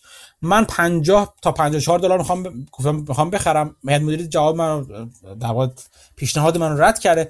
ولی ای سهام دارن شما هر کمتون که می‌خواین بیاین سهام چیز رو سهامتون رو به من به قیمت 54 دلار بفروشید. خب به من بفروشید. اصطلاحا میگن یک تندر آفر می‌ذاره. و این وقتی تندر آفر رو می‌ذاره هر کس می‌تونه قبول کنه این تندر آفر رو دیگه. بیاد در واقع سهامش میدم 46 دلار بخره تو بازار یا اگه داره سهامش رو تو بازار به ماسک بفروشه. و این در واقع جوری دور زدن هیئت مدیره هستش. میگه که شما قبول نکنید من میرم از سهامداران مالکین واقعی سهام این رو می‌خرم. یا اگر این کار نتونه بکنه که الان مثلا به دلیل تاکتیک poison pill یا جام زهر اسمشو اگه بذاریم یا قرص سمی اگه اسمشو بذاریم از این کار منع میشه. کاری که می‌تونه می‌کنه اینه که خب اون هیئت مدیره‌ای که داره تو کارش اشکال میندازه رو در واقع مانع ایجاد می‌کنه رو اونو عوض کنه. چجوری عوض بکنه؟ با proxy fight یعنی چی؟ یعنی میریم تو مجمع میگیم که این هیئت مدیره لیاقت این رو نداره یا اجازه این رو نداره که این این در واقع این جلوی این خرید رو بگیره یا هیئت مدیره به این دلیل داره غلط عمل می‌کنه ارزه نداره یا هر چی اصلا. ما ما روش بهتری داریم برای معامله باید شرکت یک جور دیگه یک جور دیگه ای در واقع عملیات خودش رو انجام بده. خلاص این هیئت مدیره به, به کار ما نمیاد. این هیئت مدیره رو باید عوض کنیم. برای این کار میایم رای گیری می‌کنیم. و این رایگیری باید توی مجمع عمومی انجام بشه. اصطلاحا به این کار میگن پراکسی فایت چون مدارک پراکسی شرکت ها رو که قبل از مجمع عمومی برای سهامداران شرکت میفرستن که اگه سهام دار بوده باشید و مدارک رو درخواست کرده باشید برای شما هم حتما اومده. اونجا در واقع میگن که راجبه چه چیزهایی می‌خوایم رایگیری بشه. این پراکسی فایت ها خیلی وقتا خیلی چیز میشن. خیلی به قول معروف به خشانت کشیده میشن. خشانت نه فیزیکی البته. به کش... کشمکش توشون زیاد میشه. شرکت های تبلیغاتی برای خودشون می‌گیرن. شرکت های می‌گیرن به که اصلا تخصصشون این پراکسی فایت هست این که می‌گیرن منظورم هم کسی که می‌خواد تغییر رو ایجاد کنه چه و هم خود شرکت که می‌خواد جلوی این تغییرات رو بگیره.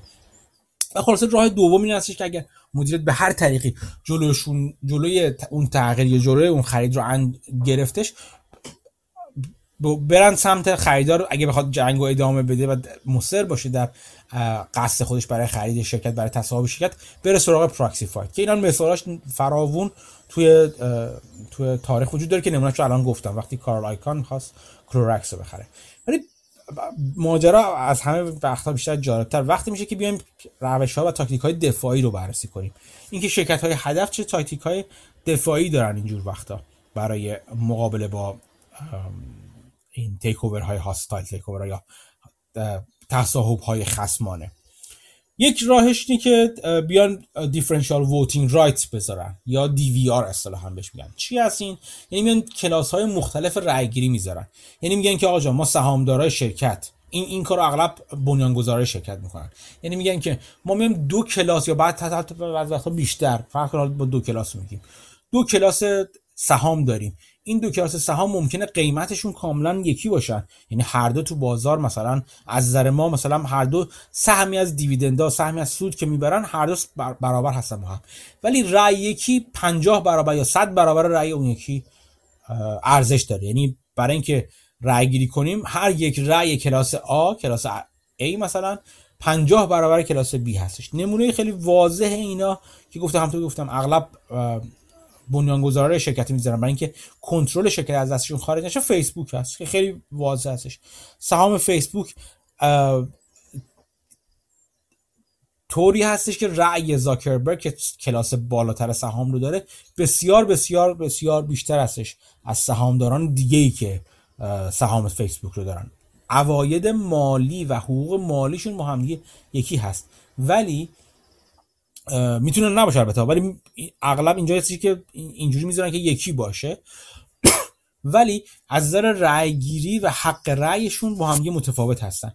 هم گفتم خیلی خیلی وقتا هستش که بنیانگذار شرکت که یه استارتاپی آوردن بالا و اینا اصولا آی پی او می‌کنن بانک شرکت رو می‌خوان تامین مالی کنن یا اصلا خودشون می‌خوان تا حدی از منافع مالی شرکت که تا حالا به صورت خصوصی آوردنش بالا بهره بشن بدون اینکه کنترل شرکت رو از دست بدن. چون برای شرکت یک ویژن یا یک هدف والا یا یک هدف بلند مدتی دارن و نمی‌خوان کنترل شرکت از دست خودشون خارج بشه و مثلا بیفته دست شرکت های بزرگ دیگه که چپری چپوش کنن. اینجور وقتا بیان دو جور کلاس می‌ذارن و بهش میگن DVR Differential Voting Rights می‌ذارن. یکی جور دفاع این هست که از اول اینجوری تو طراحی governance یا شرکت داری شرکت این گنجونده شده و شما می‌تونید اینو توی governance شرکت ببینید. راجع به مفصل توی بخش توی اپیزود شرکت داری صحبت کردیم. یک راه دیگه هستش اینش که میان بهش میگن ESOP اصطلاحا Employee Stock Ownership Plan. یعنی میگن که به کارمندان خودمون هم سهام میدیم خب این چجوری به درد می‌خوره؟ اینجوری که وقتی کارمندان شرکت سهامداران شرکت بشن یه قسمتی از سهامداران رو عملا شرکت می‌تونه با خودش همراه کنه. چرا؟ چون خیلی وقتا می‌تونه بترسونتشون بگه اگر شرکت ما توسط شرکت بزرگتر خریداری بشه شماها ممکنه امنیت شغلی نداشته باشین. اصلا اون شرکت می‌خواد بیاد که هزینه ها رو بیاره پایین و این دیویژن فلان و فلان و فلان رو لیاف کنه تعدیل کنه و این باعث بشه که کارمندان شرکت به عنوان قسمتی از سهامداران شرکت همراه خود مدیریت باشن در مورد takeover حداقل. و البته فواید دیگه هم داره اینکه منافع کار منافع مدیران شرکت و سهامداران شرکت رو یکی کرده. این باعث انگیزه‌دهی به کارمندان میشه کارمندان شرکت میشه و غیره و غیره. ولی یک یک هدف این ESOP یا employees stock ownership plan ها می‌تونه این باشه که در در صورت اتف... رخداد قصد تصاحب های احتمالی در آینده کارمندان شرکت رو یا کارکنان شرکت رو به عنوان یک قسمتی از سهامداران مدیریت همراه خودش داشته باشه. یک راه دیگه که انجام میدن اصطلاحا میگن کراون جول بهش اسم اسم با مزه دارن بعضی اینا. بهش میگن روش کراون جول یا اون جواهر سرسبد به قول معروف. جواهر سر تاج مثلا اسمش بذارن کاری که می‌کنن چیه شرکت ها مثلا اینجوری که شرکت ها میگن که خیلی خوب فرض کنید که مثلا من یه شرکت دارم یه زمین مثلا تو تهران مثلا یه زمین بیکار افتاده ای دارم مثلا تو مثلا چه یه زمین بیکار افتاده دارم تو مثلا یک محله خیلی با کلاس و خوب شرکت و اصلا شرکت دوم وقتی ما بخواد شرکت ما رو بخره برای اینکه اون صاحب بشه اون دارایی رو صاحب بشه. و حالا بقیهش دیگه مهم نیست که با کارکنان چیکار می‌کنه با اموال دیگه شرکت چیکار می‌کنه. اونقدر اون میارزه و به درستی هم فهمیده که اون میارزه می‌خواد بیاد اون اون اسست یا اون دارایی خاص رو صاحب بشه. اینجور وقتاست که شرکت میگه که آقا جان به محض اینکه من شرکتی بیا بخواد بیاد تصاحب کنه شرکت ما رو کار که که اون اون کراون جول یا اون گل سرسبد اون جواهر سرتاجی خودمو میفروشم. اصلا یعنی کلا کل این خرید رو از حیز انتفاع ساقط کنم تو می‌خوای اونو می‌خوای صاحب بشی من همونو میفروشم اصلا حالا که اینطور شد. و خب به این میگن کراون جول که شرکت خریدار رو که می‌خواد تحت هدف تصاحب قرار بده رو در واقع یه جورایی منصرف می‌کنه چون دیگه بقیه شرکت چندان برای جذاب نیستش. این یک روش دیگه که انجام میدن. یه روش دیگه پویزن پیل هست همین روشی که در واقع گفتم با آب بستن به سهام یک ترشولد یا یک حدی رو می‌ذارن و میگن اگر هر سهامداری به اون حد نزدیک شد مثلا 10 درصد 15 درصد حالا هرچی ما به بقیه سهامداران اجازه این رو میدیم که سهام شرکت رو بخرن با با تخفیف مثلا. یا اصلا بهشون این حق رو میدیم که سهام شرکت رو بخرن. حالا با, با تخفیف یا بی تخفیف. و این اصولا باعث دایلوت شدن یا در واقع پایین تر رفتن بخش سهم اون سهامدار عمده از سهام شرکت میشه. که حالا خودش انواع مختلف داره. این poison pill ها یا قرص زهرآگین ها یا جام زهر اونجور که بعضی دوستان تو توییتر ترجمه کردن که حالا جلوتر بهش می‌رسیم. این پس اینم یه روش بودش. یکی دیگه هستش people poison pill هست. یعنی چی؟ یعنی میگن که آقا جان مثلا فرض کن که ما مدیر عامل خیلی معروف و خوبی داریم. مثلا visionary هست یا مثلا یک CTO chief technical officer داریم. خیلی آدم خفنی هست و این محصول رو خیلی تولید می‌کنه. خلاصه آدمای کلیدی داریم. توش تو تو چیز شرکت میگنجونیم. تو اساسنامه تو قوانین شرکت داری شرکت governance شرکت میگنجونیم. اگر شرکتی بخواد قصد تصاحب غیر دوستانه شرکت ما رو بکنه اینا در جا استعفا میدن. این همین استعفا دادن اینا. اگر اگر هدف شرکت خریداری بوده که این افراد رو تو تیم خودش نگه داره چون افراد کلیدی هستن عملا اون رو بازم منصرف می‌کنه یا متوقف می‌کنه فعلا. چرا که اینا میگن که ما خب تو این شرکت می‌خوای بیا بردار ببر. ما, ما دیگه تو این شرکت نیستیم. این شرکت رو پایه رو بر اساس ایده ها و اون در واقع دید ما و توانایی ما میگرده و ما از این شرکت میریم بیرون حالا که اینطور شد. اگه این اتفاق افتاد. بهش میگن people poison pill جام زهر یا قرص زهرآگینی هستش که در واقع بر مبنای افراد کلیدی شرکت بنا شده. یکی دیگه هستش که بهش میگن روش روش دفاعی است. بهش میگن golden parachute یا چتر طلا یا چتر طلایی.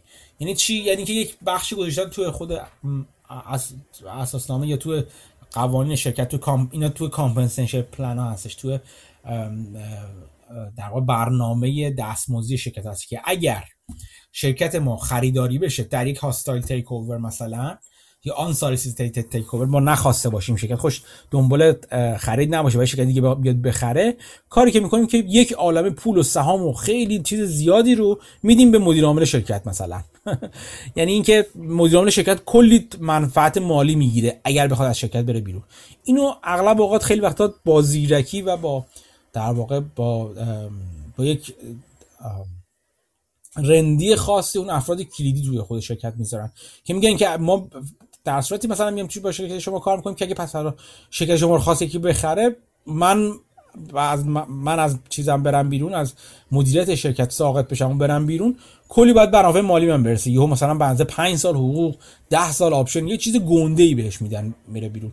که این بهش میگن golden parachute که اینو در واقع بازم بونس و کارانه هایی هستش که به افراد کلیدی شرکت داده میشه و همین چاق و توپل بودن این دستمزدها خیلی وقتا شرکت های خریدار احتمالی رو عقب میرونه و از جذابیت میندازه.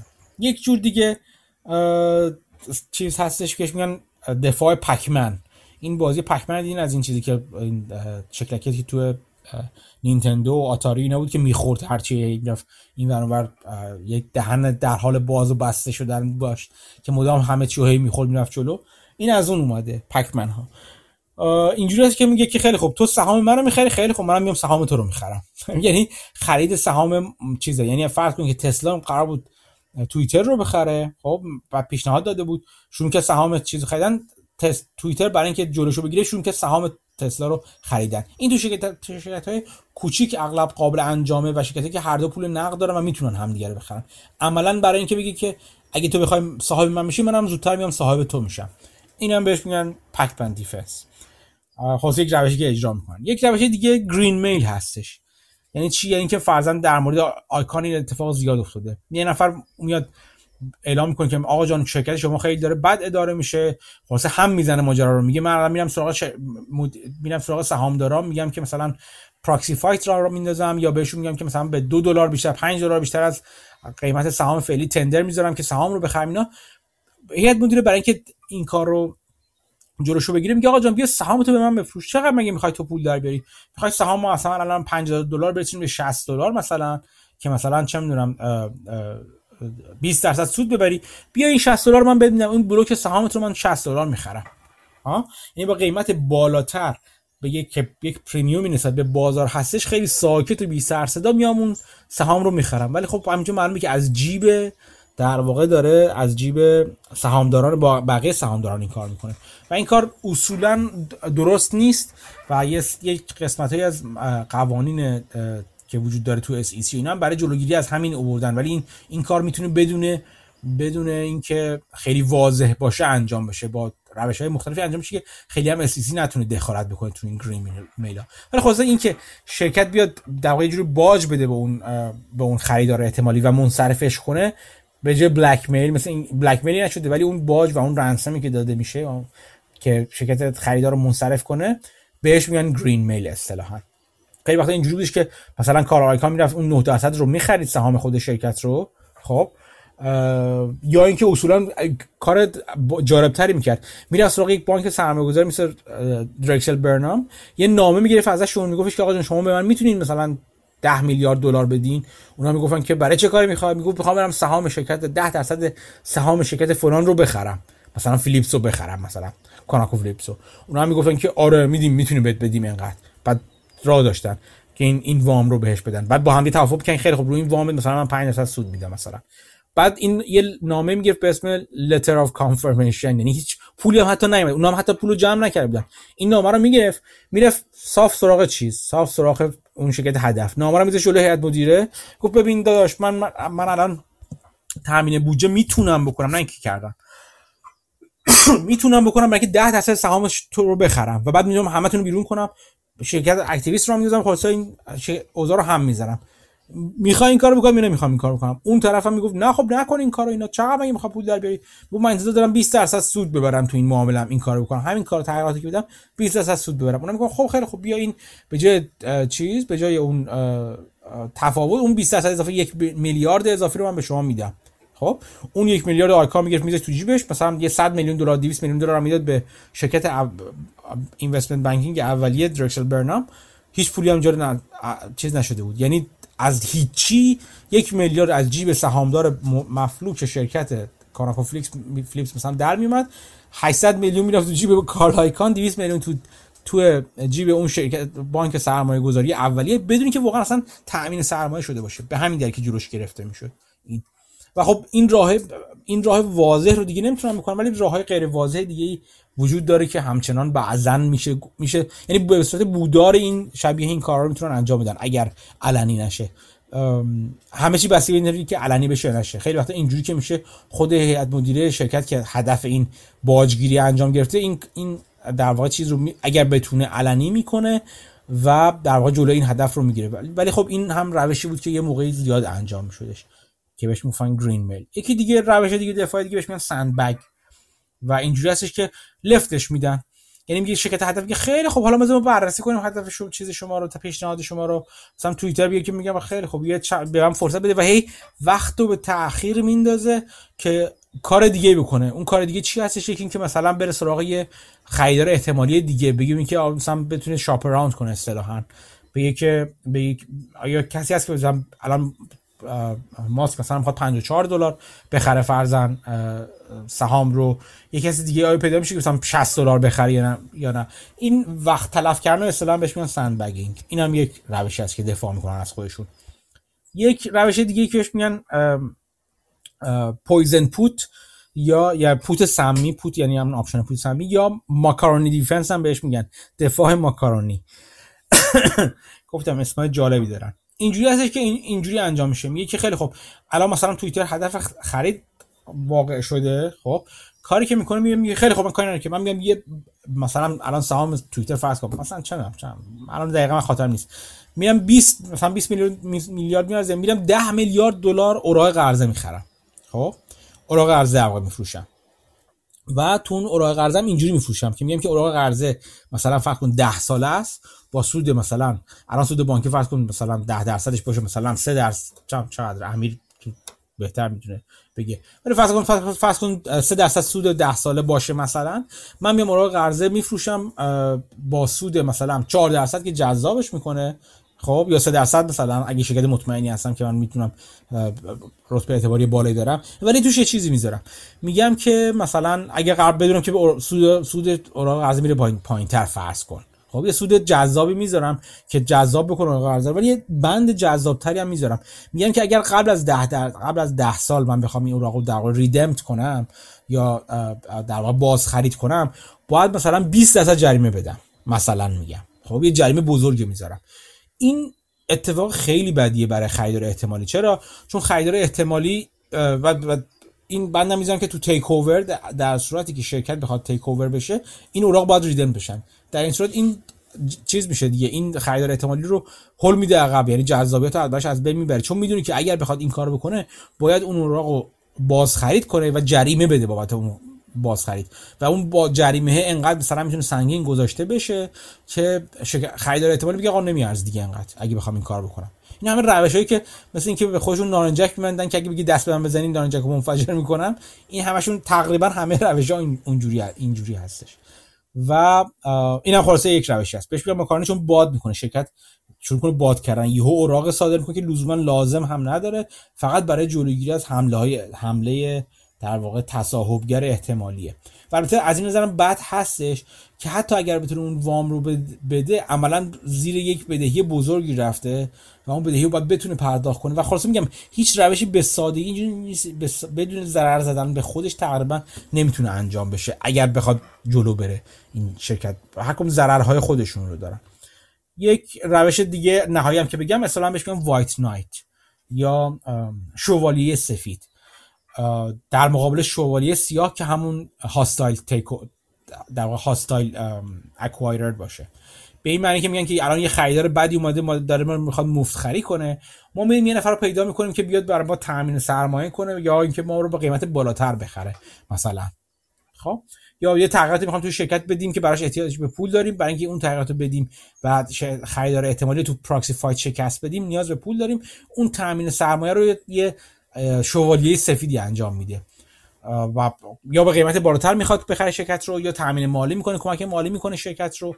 و خلاص این white knight ی وجود داره اینجا. وارن بافت یکی از white knight های معروف بوده.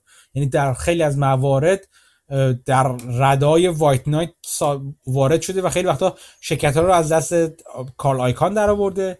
خود کارل آیکان بعضی وقتا وایت نایت بوده. می‌خوام بگم که خیلی نقش ها نقش های خیلی سیالی هستن و جابجا جا میشن. اینجوری خیلی سفت نیستش. و اینم یه روش دیگه یعنی یک خریدار بهتر یک آدم با پیشنهاد بهتر وارد بشه برای اینکه آفر بهتری بده یا تغییرات رو با هزینه بهتری یا جذابتری برای هیئت مدیره هیئت مدیره انجام بده. این هم روش اینا روش های دفاع آها یه روش دیگه هم هست که بهش میگن staggered board of director هم هست. وقتی که کار به proxy fight می‌کشه یعنی قرار رای گیری کنن که هیئت مدیره رو عوض کنن کاری که می‌کنن این که هیئت مدیره رو یک جوری طبقه بندی می‌کنن و یک جوری زمان بندی می‌کنن. اینا زمان بندی دارن برای اینکه مثلا یک سال سه سال که چیز میشن هیئت مدیره عوض قرار بشه یا دوباره به رای گیری گذاشته میشه عضویت جدیدشون یا انتخاب مجددشون. هیچ وقت نمی‌ذارن همه هیئت مدیره توی یک جلسه در موردشون رای گیری بشه. خب؟ و این جلوی اینو می‌گیره که یو یه پراکسی فایت از پایین بیاد و هیئت مدیره رو یه ضرب عوض کنه. یعنی اگه بخواد هیئت مدیره رو عوض کنه مثلا باید تو دو تا سه تا مجمع عوض کنه کل هیئت مدیره رو. و هر تو هر مجمع مثلا چند 30 درصد هیئت مدیره رو یه دفعه نمی‌تونه عوض کنه با هم دیگه. بهش میگن استاگرد بورد این هم یک روشی هست که البته بازم ضد این روش ضد این ضد روش هم وجود داره. اینجوری که کلا اصلا اصلا یه چیز میاد که ما اصلا نمی‌خوایم انتخاب کنیم. ما می‌خوایم هیئت مدیره رو برکنار کنیم. یه proxy fight اینجوری راه میفته که اونم روش های ضدش هست. ولی خلاصه همه اینا روش هایی هستن که در واقع شرکت ها دفاع می‌کنن از خودشون در برابر hostile take مثال های مختلفی هم هست. من نمونه کلورکس گفتم. کلورکس و آیکان رو گفتم که موفقیت آمیز نبود. ولی یه مثال موفقیت آمیز هم مثلا مثال سنافی هستش. سنافی شرکت داروسازی خیلی مشهور قول داروسازی مشهور هستش که اول میخواستش جنزایم رو بخره به خاطر یک دارویی که برای یک داروی خاصی که تولید میشه برای یک بیماری خاص. و جنزایم نمی‌خواست خودش رو بفروشه.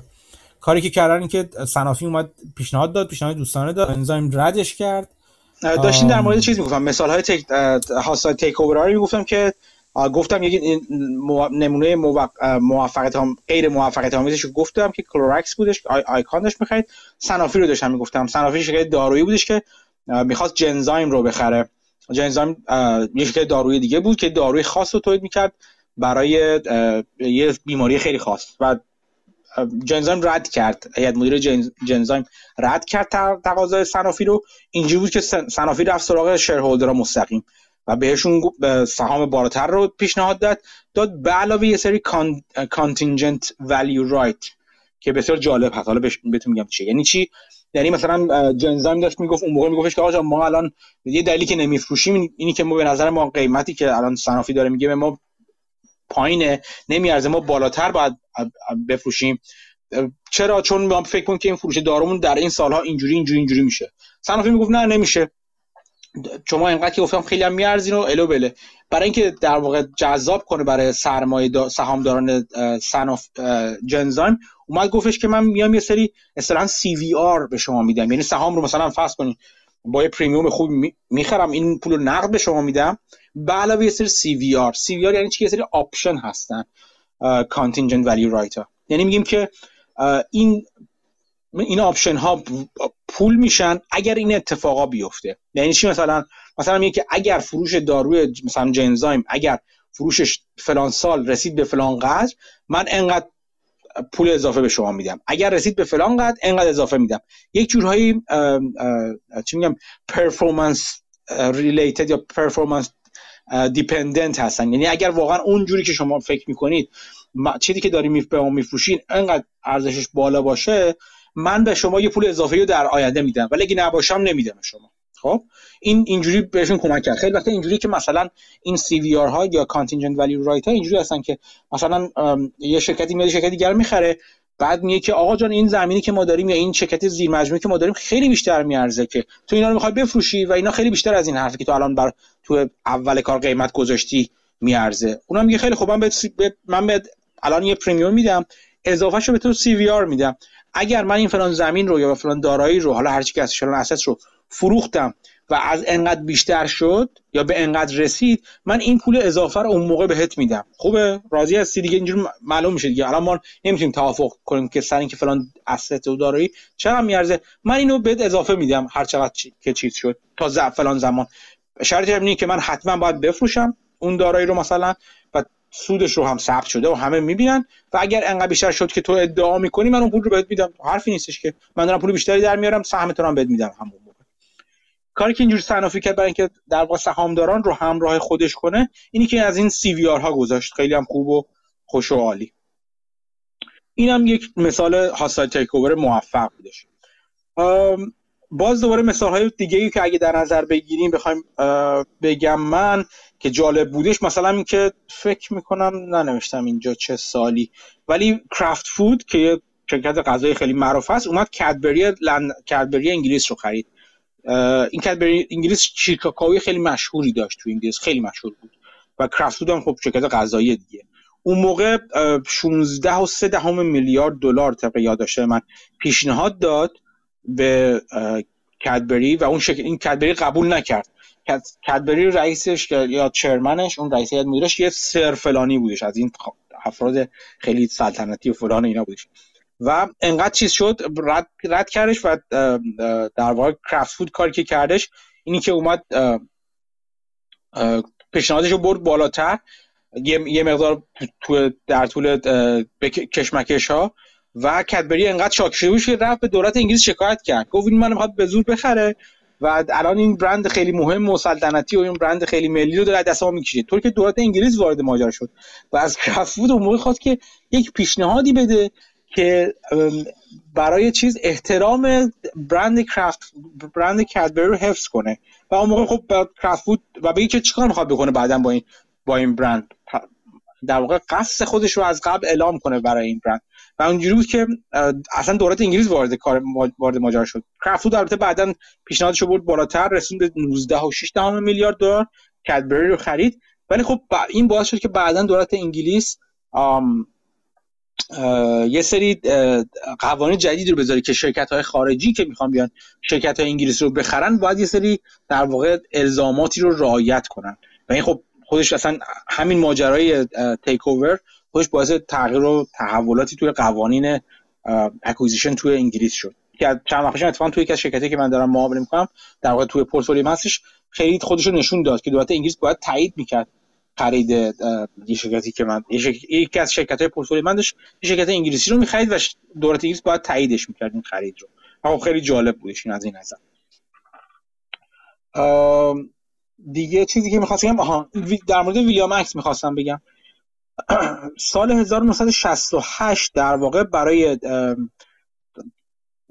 قانونمند کردن روندهای تیک اوور ها تصاحب ها و اینکه خیلی دیگه دیگه, دیگه شورشو در می آوردن و حقوق سهامداران زیر سوال می‌رفت و غیره این کاری که کردن که یک قانونی گذاشتن به اسم Williams Act که تو طبق اون قانون باید شرکتی که یا خریدار حالا شرکت یا فرد خریدار باید بیاد و در واقع وقتی بخواد اون خرید رو انجام بده disclose کنه خریدش رو. یه یه سری اطلاعاتی رو در واقع disclose کنه برای SEC اون اطلاعات شامل چیا هستن؟ از جمله شامل است که خب پولش از کجا می‌خواد بیاره؟ مثلا میگه که من funding دارم از بانک.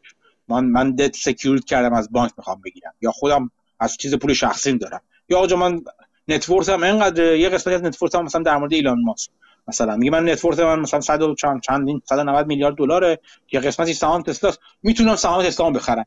یا سهام تسلا رو مثلا وثیقه بذارم وام بگیرم. مثلا اینو باید اینو اینو باید اعلام کنه به SE و بعد بگی که هدفش از acquisition چی هستش. اینم مهم هست. یعنی باید هدف acquisition ش خودش از قبل اعلام کنه. دیگه یه سری یه سری یه سری در واقع disclosure باید که هستش که باید انجام بده.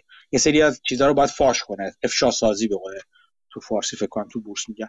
افشا سازی ها هستش که باید انجام بده. ولی ماجرا اینجاست که الان خیلی بحث های زیادی راه افتاده این اواخر که از مخصوصا دهه 80 و سال 2000 به بعد 2007 به بعد شدیدتر زیاد شدن مشتقات derivative ها option ها و غیره عملا باعث شده که Williams Act اونقدرها کارا نباشه. یعنی چی؟ یعنی خیلی وقت شرکت ها میان option های زیادی از شرکت های هدفش خودشون می‌خرن بعد اینجوری ها option اشون رو چیز می‌کنن exercise می‌کنن مثلا. در یک در یک لگد option های خودشون exercise می‌کنن از شامل چیزای سهام صاحب سهام شرکت هدف میشن. و خود روش البته با پرداخت premium ی مطمئنن.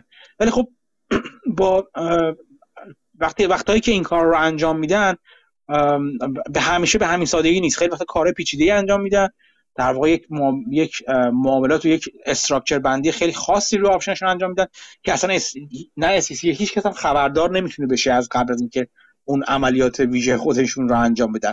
همه اینا این اواخر بحثایی به وجود اومده که Williams Act باید در واقع بازنگری بشه و با توجه به تغییراتی که تو باز تو finance در واقع تو بازار و ابزارهای مالی ایجاد شده این تغییرات انجام این بازنگری انجام میشه. و خیلی داغ هست این بحث این اواخر. و خب جالب هست. اینم که اگه خواستین دنبال کنید مقاله زیادی چه توی Harvard Business Review چه سایر منابع آکادمیکی دیگه وجود داره که چه تغییراتی باید بده چه کسایی مخالفت می‌کنن چه اشکالات و سخت پیچیدگی داره و غیره و غیره که به نظر من بحث جالبی می‌تونه بشه. و احتمالا با یکی از وقتی وقتی در واقع این قانون تغییر خواهد کرد که یک نفر از این لوپولا و این های قانونی استفاده کنه یک شرکتی یا یک نفری و یک خریدی رو انجام بده. و اون وقت اون وقتی که پار گذارا به اجبار دوباره به چیز کشیده میشه و که در واقع این افسار ابزارهای مالی رو افسار بزنن. یک چیز خیلی کوچیکی هم راجع به خیلی کوچیک البته نیستم چون بدون من چی مونده؟ آره نه خیلی کوچیکه. خیلی جدی نیستش. یعنی جدی هستش ولی خیلی بزرگ نیستش. بگم و در واقع بحث رو تمام کنم دیگه خیلی صحبت کردم بعد بریم سراغ صحبت های خودمون این چیزی که بهش میگن پویزن پیل یا جام زهر قرص زهراگین هر چی که هست. مثل تو مثل کسی مثل اون جاسوس میمونه که میگه که اگه بخوای منو بگیری ازم اعتراف بگیرین چیز می‌گیرم دیگه قرص میندازم بالا دیگه. در خودم می‌کشم. این اصولا به اسمی که معروف هستش به shareholder rights plan معروف هست. یعنی اگه جای دیدین یارو فلان جا می‌خواد shareholder rights plan رو put in place کردن که در مورد توییتر اینطور گفته شد این هستی که منظورش که منظور poison pill هست اغلب اوقات. یعنی که می‌خوایم به سهامداران حق ویژه‌ای بدیم که سهام رو سهام رو با قیمت چیزی بخرن با قیمت تخفیفداری بخرن. یه سری منافعی داره. منافع چی هستش؟ این که اولا باعث میشه که تیک تو قیمت پایین انجام نشن. یعنی فرض کنید به دلایل خاصی سهام شرکت م... شرکتی که داریم ازش صحبت می‌کنیم شرکت هدف به, به موقتا پایین افتاده. حالا ممکنه بوزه اقتصادیش کشور خراب باشه. یه چیزی باشه قیمتش پایین اومده باشه. یا مثلا هر چیز دیگه یا موقتا اشکالی بهش اومده باشه. این جلوی اینو می‌گیره که بیان در واقع بزخری کنن این شرکت رو.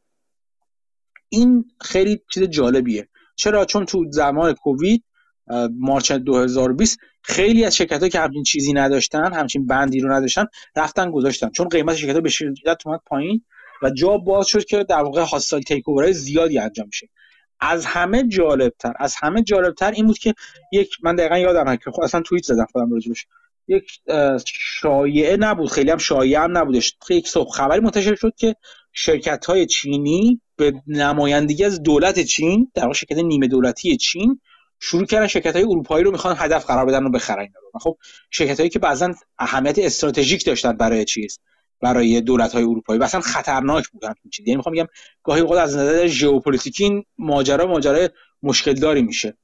این بودش که همون موقع خیلی از شرکت های اروپایی مثلا اومدن این بند poison pill رو توی governance خودشون آوردن که ما جل... بتونن جلوی خریدهای احتمالی اینجوری رو در واقع بگیرن.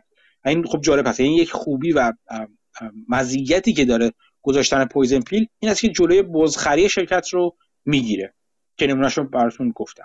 ولی یه سری در واقع مضراتی هم داره دیگه. یعنی اولین چیزش اینه که موتیویتد بایر رو دیسکارج می‌کنه. یعنی چی؟ یعنی میگن که مثلا اگه شرکت مثلا الان الان مثلا در مورد توییتر. الان بحث سری است که توییتر واقعا مثلا 54 دلار میارزه نمیارزه؟ خیلی از سهامدارا ممکنه بیان که آجا ما می‌خوام سهاممون میارزه. و این, این همه مدت من نمودار توییتر رو گذاشتم. از 2000 بوق تا حالا سهام توییتر تکونی نخورده عملا تو مثلا 10 سال گذشته. مثلا میگم. این این قیمت یه چیزی میشه که با premium خوبی می‌خوایم از شر این سهام که مدیریت نمی‌تونه ازش پول در بیاره خلاص بشیم. گذاشتن poison pill خریداران احتمالی رو در واقع منصرف می‌کنه و این چیز خوبی نیستش. چون خیلی خریداران احتمال می‌تونن خریداران جذابی باشن. بنابراین خیلی وقتا میگن poison pill رو از اول نباید بزنید تو شرکت. اگر اومدش که اتفاق خاصی افتاد اون poison pill رو باید بزن این یک نکته. یکی دیگه اینکه activist ها رو منصرف می‌کنه. یعنی فرضاً الان در مورد همین الان اگر activist ها بخوان activist ها داشته بخوان یه شرکت رو در واقع تغییراتی توش ایجاد بشن activist ها هم دیگه نمی‌تونن سهم بزرگی از شرکت رو بگیرن که بتونن تغییرات توی مدیر اینا ایجاد کنن. و تنها راهی که براشون میمونه proxy fight که طولانی زمانبر پردردسر هست. از نظر مالی براشون ممکنه به صرف نباشه. بخوان یه در واقع آر public relation firm رو یا یک چیز شرکت روابط عمومی استخدام کنن برای اینکه این کار روابط عمومی انجام بده. با سهامدارا در ارتباط باشه و در واقع توجیهشون کنه. و خب این activist ها رو هم منصرف می‌کنه. و همینا باعث تغییرات مثبت توی سهام به سختی انجام بشه. اصولا میگن که یک راهی می‌تونه باشه برای اینکه مدیریت مدیریت رو بیشتر میخشه و محکمتر بکوبه توی شرکت. مثلا چه می‌دونم حالا هر هر مدیری که چنبره زده روی شرکت و شرکت شرکت داره با سوء مدیریت جلوی می‌بره و بیشتر شرکت رو برای پرکردن جیب خودش داره استفاده می‌کنه این پویزن پیل ها باعث میشه که هیچ کسی نتونه این تغییرات مثبت رو توی شرکت ایجاد کنه. البته خب همونطور که چیزی هستش همونطور که گفتم همیشه راه proxy fight باقی می‌مونه یعنی اون هیئت مدیره‌ای که این کار رو کردن رو میشه با proxy fight برکنار کرد. آروم آروم یا حالا دفعتا بعضا بسته به شدت proxy fight داره. و یه چیز دیگه هم که می‌خواستم بگم که تو خیلی از poison pill ها قاعدتا یه sunset clause اصطلاحا می‌ذارن تو تو poison pill یا بهش میگن بند غروب مثلا sunset clause میگن. یعنی چی؟ یعنی میگن که این poison pill ما تا یک زمان مشخصی برقرار هستش. یعنی مثلا تا یک سال تا دو سال تا یه تا چند چند ماه. یک زمان براش می‌ذارن یک شرایطی می‌ذارن که وقتی این چیز شد ما پویزن رو برمیداریم از روی شرکت. این که خریدار که داره بزخری می‌کنه مثلا از نظر ما تکلیفش رو روشن کردیم بعدش این بند رو برمیداریم و در واقع بند ملغا میشه. این هم یک حالا یک تا حدی چیز مثبتی است که دیده میشه. ولی یه چیز جالبی که من بگم من من این رو هم دیدم تو ماکرو کپ ها تو شرکت کوچیک‌تر دیدم که بعضا پویزن پیل می‌ذارن و اون کسی که اومده چیز کرده اون کسی که اومده در واقع خریدار احتمالی انقدر قلدر هست و انقدر با اراده و محکم هست که اون سقف ترشولده رو رد می‌کنه و اصلا و چیزی که درستی که داره برداشت درستی که از بیورزگی هیئت مدیره داره اینکه انقدر چیز هست انقدر قوی هستش که به هیئت مدیره اجازه این زمان رو این زمان رو نمیده که اون poison رو فعال کنن. یعنی مثلا از اینکه از 9 درصد تا تا 30 درصد رو انقدر سریع می‌خره تو بازار که اصلا فرصت این رو نمیده که بقیه چیزا بقیه سهامداران بیان فرصت اینو داشته باشن که بیان با سهامدارا ارتباط برقرار کنن. نمی‌دونم بهش میگن آقا شما حق داری سهام رو بالاتر بخری یا بخرن؟ چون خود اون هیئت مدیران که مثل مثل هیئت مدیره همین الان توییته بخش کوچیکی از سهام رو دارن توی خود شرکت و اصولا نشستن اونجا دارن خوش میگذرونن. نه توان مالش مالش دارن توان ارادیشو دارن که بیان اونا خودشون از این حق خرید کنن از این حق استفاده کنن که سهام رو با تخفیف بخرن. اون اکتیویست یا اون کسی که به اون اون سقف رو میشکنه و رد رد می‌کنه و میره. خیلی سریع این کار رو انجام میده. و از عملا poison pill عمل نمی‌کنه اصلا. تو این سرعت به خاطر سرعتی که عملی که داره. تو شرکت بزرگتر این کار سخت‌تره. مثلا شاید نشه این کار انجام داد. ولی من دیدم که تو شرکت کوچیک‌تر poison رو گذاشتن ولی نه اراده بوده نه عرضه بوده که این poison رو عملیش کنن واقعا. و سهامداران خیلی وقتا نمی‌خوان. اصلا واقعا سهامدار میگه من می‌خوام سهم همین چیز رو بخرم. من می‌خوام این شرکت فروخته بشه سهامداران اصلا مشارکت نمی‌کنن در پویزن و دست هیئت مدیره توی پوستگردی می‌ذارن این هم چیزی بود که در مورد این در واقع تصاحب ها و غیره و غیره می‌خواستم بگم. یک دید کلی می‌خواستم شما پیدا کنید از اینکه ماجرای تصاحبات تک چی هستش چه ریزکاریایی بعضا می‌تونه داشته باشه و چرا می‌تونه تبدیل به دراماهای خاص بشه. تو هر کدوم از این ماجراهایی که بهشون برای شما گفتم هر کدوم از این قدم ها در واقع می‌تونه یک ماجرایی را بیفته. یک Succession جدید یک سریال Succession اگه ندیدید ببینید. سریال خوبیه. یه ماجرای جدیدی می‌تونه را بیفته که خلاصه می‌تونه یه ملودراما جالب بشه. راستی این اواخر من دیدم اینم حالا بگم و در واقع باز کنیم برای دوستان صحبت کنم این یکی دو تا فیلم و سریال خیلی جالب توی دیدم اومده. یکیش راجع ماجرای WeWork هست. یه فیلم مستند ساختن که چجوری ماجرای شرکت وی ورک چه افتضاحی در موردش پیش اومد رو توضیح میده. و یه سریالی اومده به اسم سوپر پامپت راجع ماجرای اوبر رو میگه که اینم سریال جالبی هستش. که توصیه می‌کنم ببینید. بازیگر خوبی داره و بر اساس کتاب مشهوری در مورد اوبر ساخته شده. که ماجرای اصلا از اول شروع کار اوبر و کشمکش های مدیر عامل خیلی پرهاشیش رو با بقیه سرمایه گذاران و غیره نشون میده. اینم می‌تونه جالب باشه اگر علاقمند به این دراماهای شرکتی و مالی هستید. خب این بود چیزی که می‌خواستم در مورد تیک بگم. سوالی صحبتی؟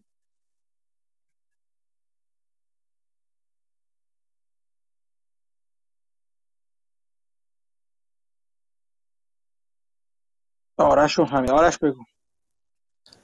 روزتون بخیر. منم می‌خواستم یه اضافه بکنم به این لیست شرکت که همدیگر رو می‌خواستم بخورن. یه نمونه معروفش هم تو زمینه نیمه هادیا مال شرکت برادکام بود و کوالکام که این برادکام یه سی اوی داره که هنوزم هست به اسم هاکتن که خیلی آدم توانایی هستن شرکت از این رو به مرور کرده. از این آدمایی که اگه بره تو هر شرکتی آدم واقعا باید بره اون شرکت رو بخره. این اومد سال فکر کنم 2017 یه bid گذاشت روی Qualcomm که Qualcomm کلا اصلا تحویل نگرفت. مثلا دو روز بعد فکر کنم کلا اینو reject کرد offer این فکر کنم 100 billion کلا روش 70 دلار روی سهمش. تا اونجا که دم روش مثلا offer گذاشته بود که بخره. بعد این رفت 11 بله. چقدر premium داشت اون موقع قیمتی که گذاشته بود؟ یادم نمیاد چون من اون موقع دیگه شرکت اومده بودم بیرون دیگه داشتم از طریق دوستان دنبال می‌کردم. یادم نمیاد. ولی مطمئنم که سهام Qualcomm مثلا بالای 50 60 دلار نبود. یعنی حداقل آره 20 دلار حداقل 20 درصد بالاتر میشه. بعد این اومد 11 نفر دیرکتور اومد بیاره تو برد کوالکام چون میگفتش اصلا این کاری که شما دارید می‌کنید به ضرر شیر دیگه. بعد اونا اومدن یه قانون گذاشتن که نه مثلا کسی که از خارج می‌خواد بیاد حد اکثر 6 نفر می‌تونه نامینی بکنه واسه بورد آف دیرکتورز خلاصه داشتن اینجوری جنگ و دعوا می‌کردن. بعد براد همین هاکتم Broadcom اومد یکم bidش رو برد بالاتر چون موقع Qualcomm می‌خواست NXP رو بخره. NXP شرکت نیمه‌ تو هلنده که فکر کنم بیشتر chipset های automotive و اینا رو میساخته قبلا traditionally الان نمی‌دونم دقیقا چی کار می‌کنه. گفتش که آقا من می‌خوام NXP رو بخرم Qualcomm. بعد Broadcom اومد دوباره offerش رو برد بالاتر. گفت اگه خریدی من مثلا 120 دلار بهت میدم. حالا یادم مثال قیمتش خیلی برد بالاتر. بعد این کالکام دیدیم این یارو پایین بیا نیستش. رفت آفری که واسه NXP می‌خواست بذاره رو مثلا گفته بود آقا من می‌خوام مثلا شما رو نمی‌دونم 20 بیلیون بخرم الان 30 بیلیون می‌خرم. که ولی خودش رو ببره بالا که این آقا از این خر بیاد پایین. ولی نیومد و حتی آفرش رو بود پایین تر گفت منظور آخر شیطونه دیگه. آره آخر شیطونه. ولی این نیورد قیمتش رو پایین تر حتی آورد پایین تر گفت به نظر من این NXP که شما می‌خواید بخرید اگه این قیمت می‌خوای بخری به نظر من اوور ولیو داری پول میدی. من حتی آفرام میارم پایین تر. فکر کنم 200 دلار حتی آفرش آورد پایین تر. بعد از این کار کنم گفت من می‌خوام بیشتر واسه اون شرکت پول بدم. خلاصه فکر کنم کار به اینجا کشید که گفتش خیلی خب بیاین با هم هیئت مدیران با هم یه جلسه بذاریم که مثلا حرف حساب شما چیه. ولی بک دور چون این اون موقع خود برادکام این آقای هاکتن یه آدم مالزیایی بود. یه شرکتی بود به اسم آواگو توی مالزی توی سنگاپور که برادکام این اکوار کرده بود و هنوز روی کاغذ این هدکوارترش توی سنگاپور بود. ولی مثلا اینیشیت کرده بود که مثلا لیگالی دیگه این کاغذم درست بشه مثلا هدکوارترش بیاد تو کالیفرنیا. بعد مثلا سه روز مونده بود به اینکه این کاغذ بازی ها مثلا تموم بشه دیگه آفیشیلی روی کاغذ مثلا هدکوارتر برادکام باشه توی کالیفرنیا. که نرفتم بکدور به ترامپ مثل این که کانال زده بودم. بعد یه قانون دارن نمی‌دونم یه چیزی act security national security act همچین چیزی. که مثلا ما تکنولوژی خیلی پایه‌ایمون و اساسیمون رو مثلا نباید بذاریم که شرکت خارجی acquire بکنن. یه دفعه رفت دست ترامپ و ترامپ هم دفعه گفت آقا نه اصلا این deal از نظر من باطل حکم executive داد. یعنی خیلی راحت تونستن قشنگ این این acquire رو چیزش cancelش بکنن. اگه پیش می‌رفت مطمئنا می‌تونست بخره. اینم یه روشی بود که اصلا از این کارهای financial نکردن poison pill کار دیگه نکردن یه راست رفتن سراغ دولت و یکم کشش نرفتن سراغ government و اونجا تونستن که چیزش بکنن. خفش بکنن. داره فکر کنم باید باشه یه article ی چیزی در موردش. من نگشتم ولی case جالبیه. آره اگه حالا بعدا دیدی توی گروه بذارین چیز جالب باشه. آره ولی خود این CEO Broadcom به آدم خیلی جالب آدم اگه بتونه زندگی نامش مروری بکنه پیدا بکنه جایی این هر رفته قشنگ شرکت ها رو از این رو به اون رو کرده. حالا شاید بشه از طریق اینکه مثلا وقتی من تو شرکت تنکیاش رو مثلا با سال پیش چه فرقی کرده شاید بشه اونجا یه تریسی ازش پیدا کرد که چه جوری کار می‌کنه ولی آدم فوق العاده تواناییه. بسیار جالب مرسی. بله مرسی. حمید؟ سلام. مرسی مهدی. خیلی عالی بود. یاد گرفتم خودم به شخصه. یه بحثی توی توییتر در واقع شکل گرفت بین من و یکی دیگه از بچه ها که پرسیده بود به نظرتون اداپت شدن این در واقع پویزن پیل استراتژی چه اثری توی قیمت سهام می‌تونه بذاره؟ من خب چیزی که فکر می‌کردم این بود که حالا خیلی طبیعتا هر سناریویی که سهام دایلوت بشه به احتمال زیاد قیمت سهام رو کم می‌کنه. بعد این دوستمون اومد یک در واقع مقاله ای با من شیر کرد که فکر می‌کنم مال تز ارشد یه نفری بود که MBA در واقع داشت انجام می‌داد. من اینو خوندم جالب بود برام. اومده بود در واقع به شکل آماری استاتیستیکلی حدود سه هزار خورده تا در واقع poison pill adoption adoption رو بررسی کرده بود. بین سال 1998 اگه اشتباه نکنم تا 2016 این مقاله 2017 نوشته شده بود.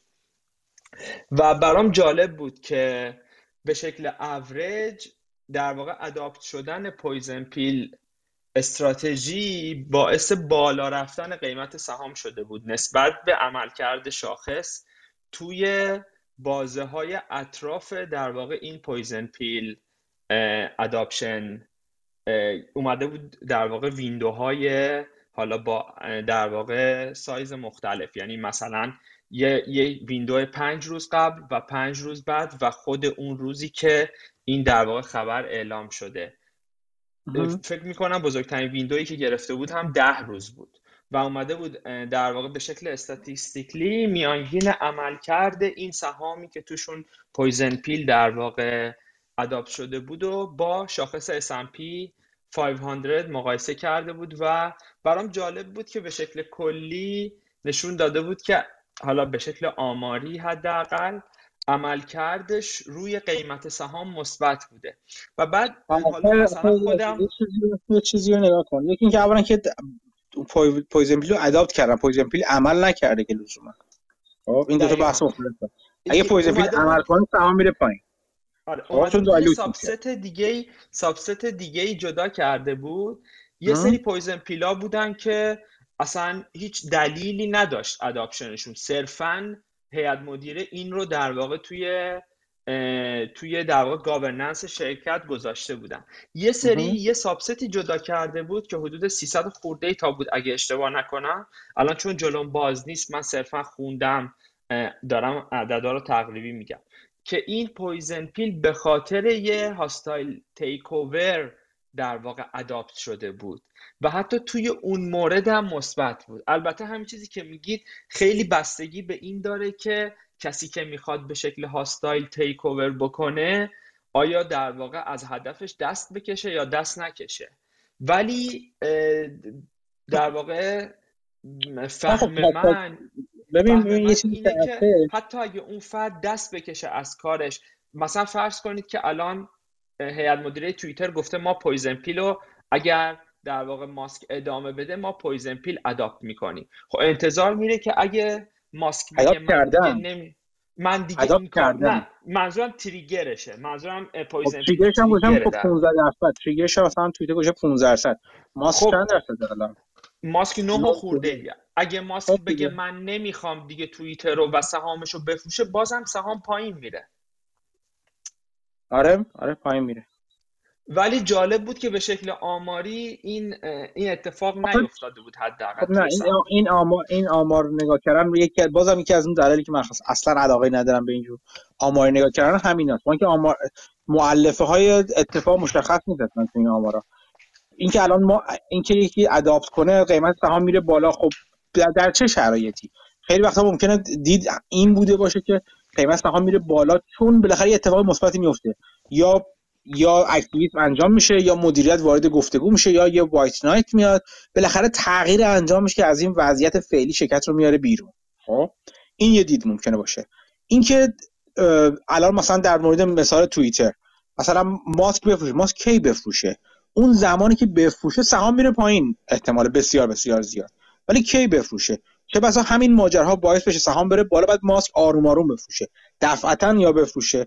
می‌دونی چی میگم؟ یعنی نوع هر کدوم از این اتفاقات تاثیرگذار خواهند بود توی توی نتیجه ماجرا. یه چیز مکانیکی نیست که با دو تا مؤلفه با سه تا مؤلفه چهار تا مؤلفه حتی که باش بخوای چیز کنی. به نظر من از نظر من همچین مطالعه ارزش ارزش آماری هم حتی نداره. به خاطر اینکه مؤلفه های تاثیرگذار احتمالی تک تک بررسی نشدن و تاثیر رقم دیده نشده. اینکه اول اولین چیز اینه که okay اصلا trigger شده یا نشده. اون سقف trigger رو کجا گذاشتن؟ آیا بعد اینکه adopt شدن اون فرد به خرید خودش ادامه داده تا به اون سقف برسه یا نه؟ آیا prox رفته سراغ proxy fight یا نه؟ آیا تو شرکت تغییراتی انجام شده یا نه؟ آیا white knight اومدش یا نه؟ اینا همه اینا همه شاخه شاخه شدن های دنیاهای موازی که می‌تونه اتفاق بیفته در یک مورد. اینکه تو ما بیایم کلا بگیریم که آقا کلا چیز میره بالا آره ممکنه تو می‌خوای نت... یعنی اون تز نتیجه بگیری که در کل رفته بالا قیمت سهام ولی به من نمیگه آیا اون اداپت شدنه باعث شده که بره بالا یا نه کلا تغییرات دیگه باعث شده قیمت سهام بره بالا. می‌دونی میگم؟ به نظر من گویا نیست و چیزی نداره. یعنی ارزش آماری نداره که به من چیزی بگه این این تز.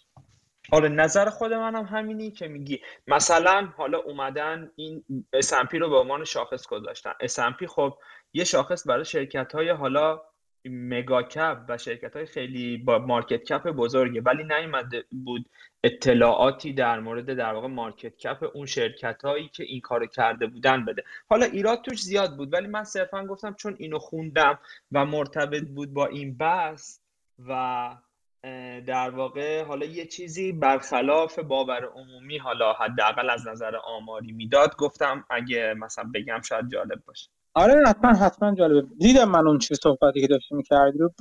خیلی نخواستم وارد بشم چون میگم از نظر از نظر من نه نمی‌تونم بگم اغلب چون همش رو نخوندم که.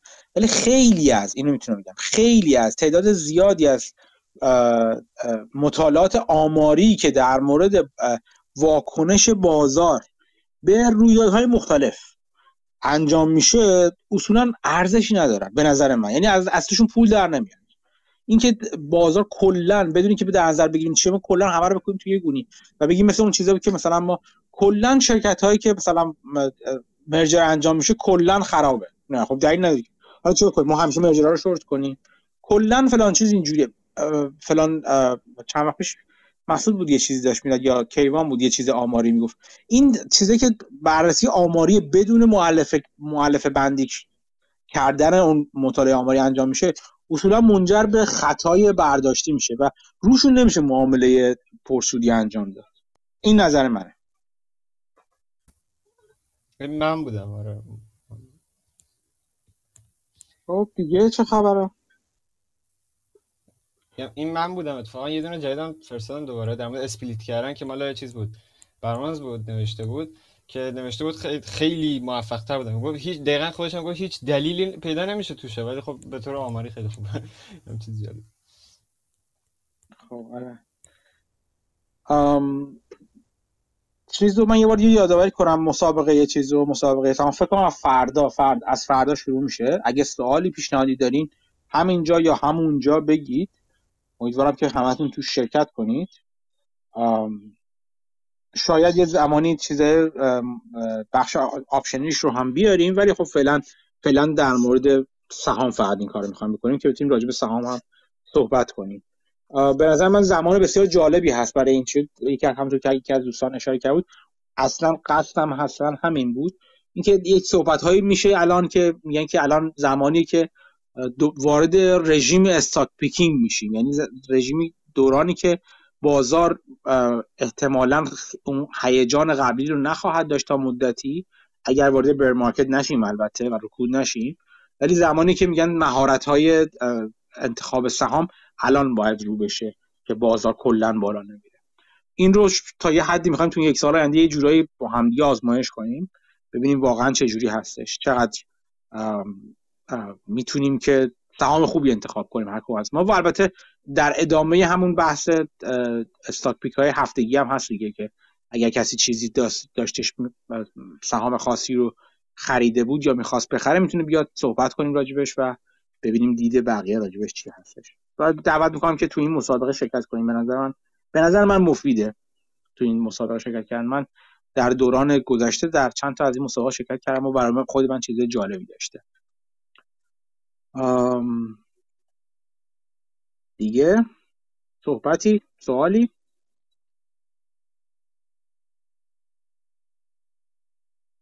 کتابی چیزی خوندین این هفته؟ چیزی جدید خوندین؟ همین چیز مصاحبتینا چطور پیش میره راستی؟ سلام سلام دوباره, دوباره سلام کردم. انقدر ذهنم درگیر همین چیزی که گفتید خیلی گاف میدم این روزا. من یه کتابی دارم می‌خونم خیلی جالبه. برای بچه که یعنی دوستانی که مثلا برنامه ریزی دارن می‌کنن که وارد در واقع کارایی بشن که case interview داره کتاب خیلی جالبیه. یه کتابیه به اسم Case in Point نویسندش آقای مارک کوسنتینو ه. edition یازدهش رو من دارم می‌خونم که آخرین edition شه. این پرفروشترین کتاب در مورد در واقع case interview بوده که ما چطوری توی case interview عملکرد خوبی داشته باشیم؟ چی هست case interview توضیح میدی؟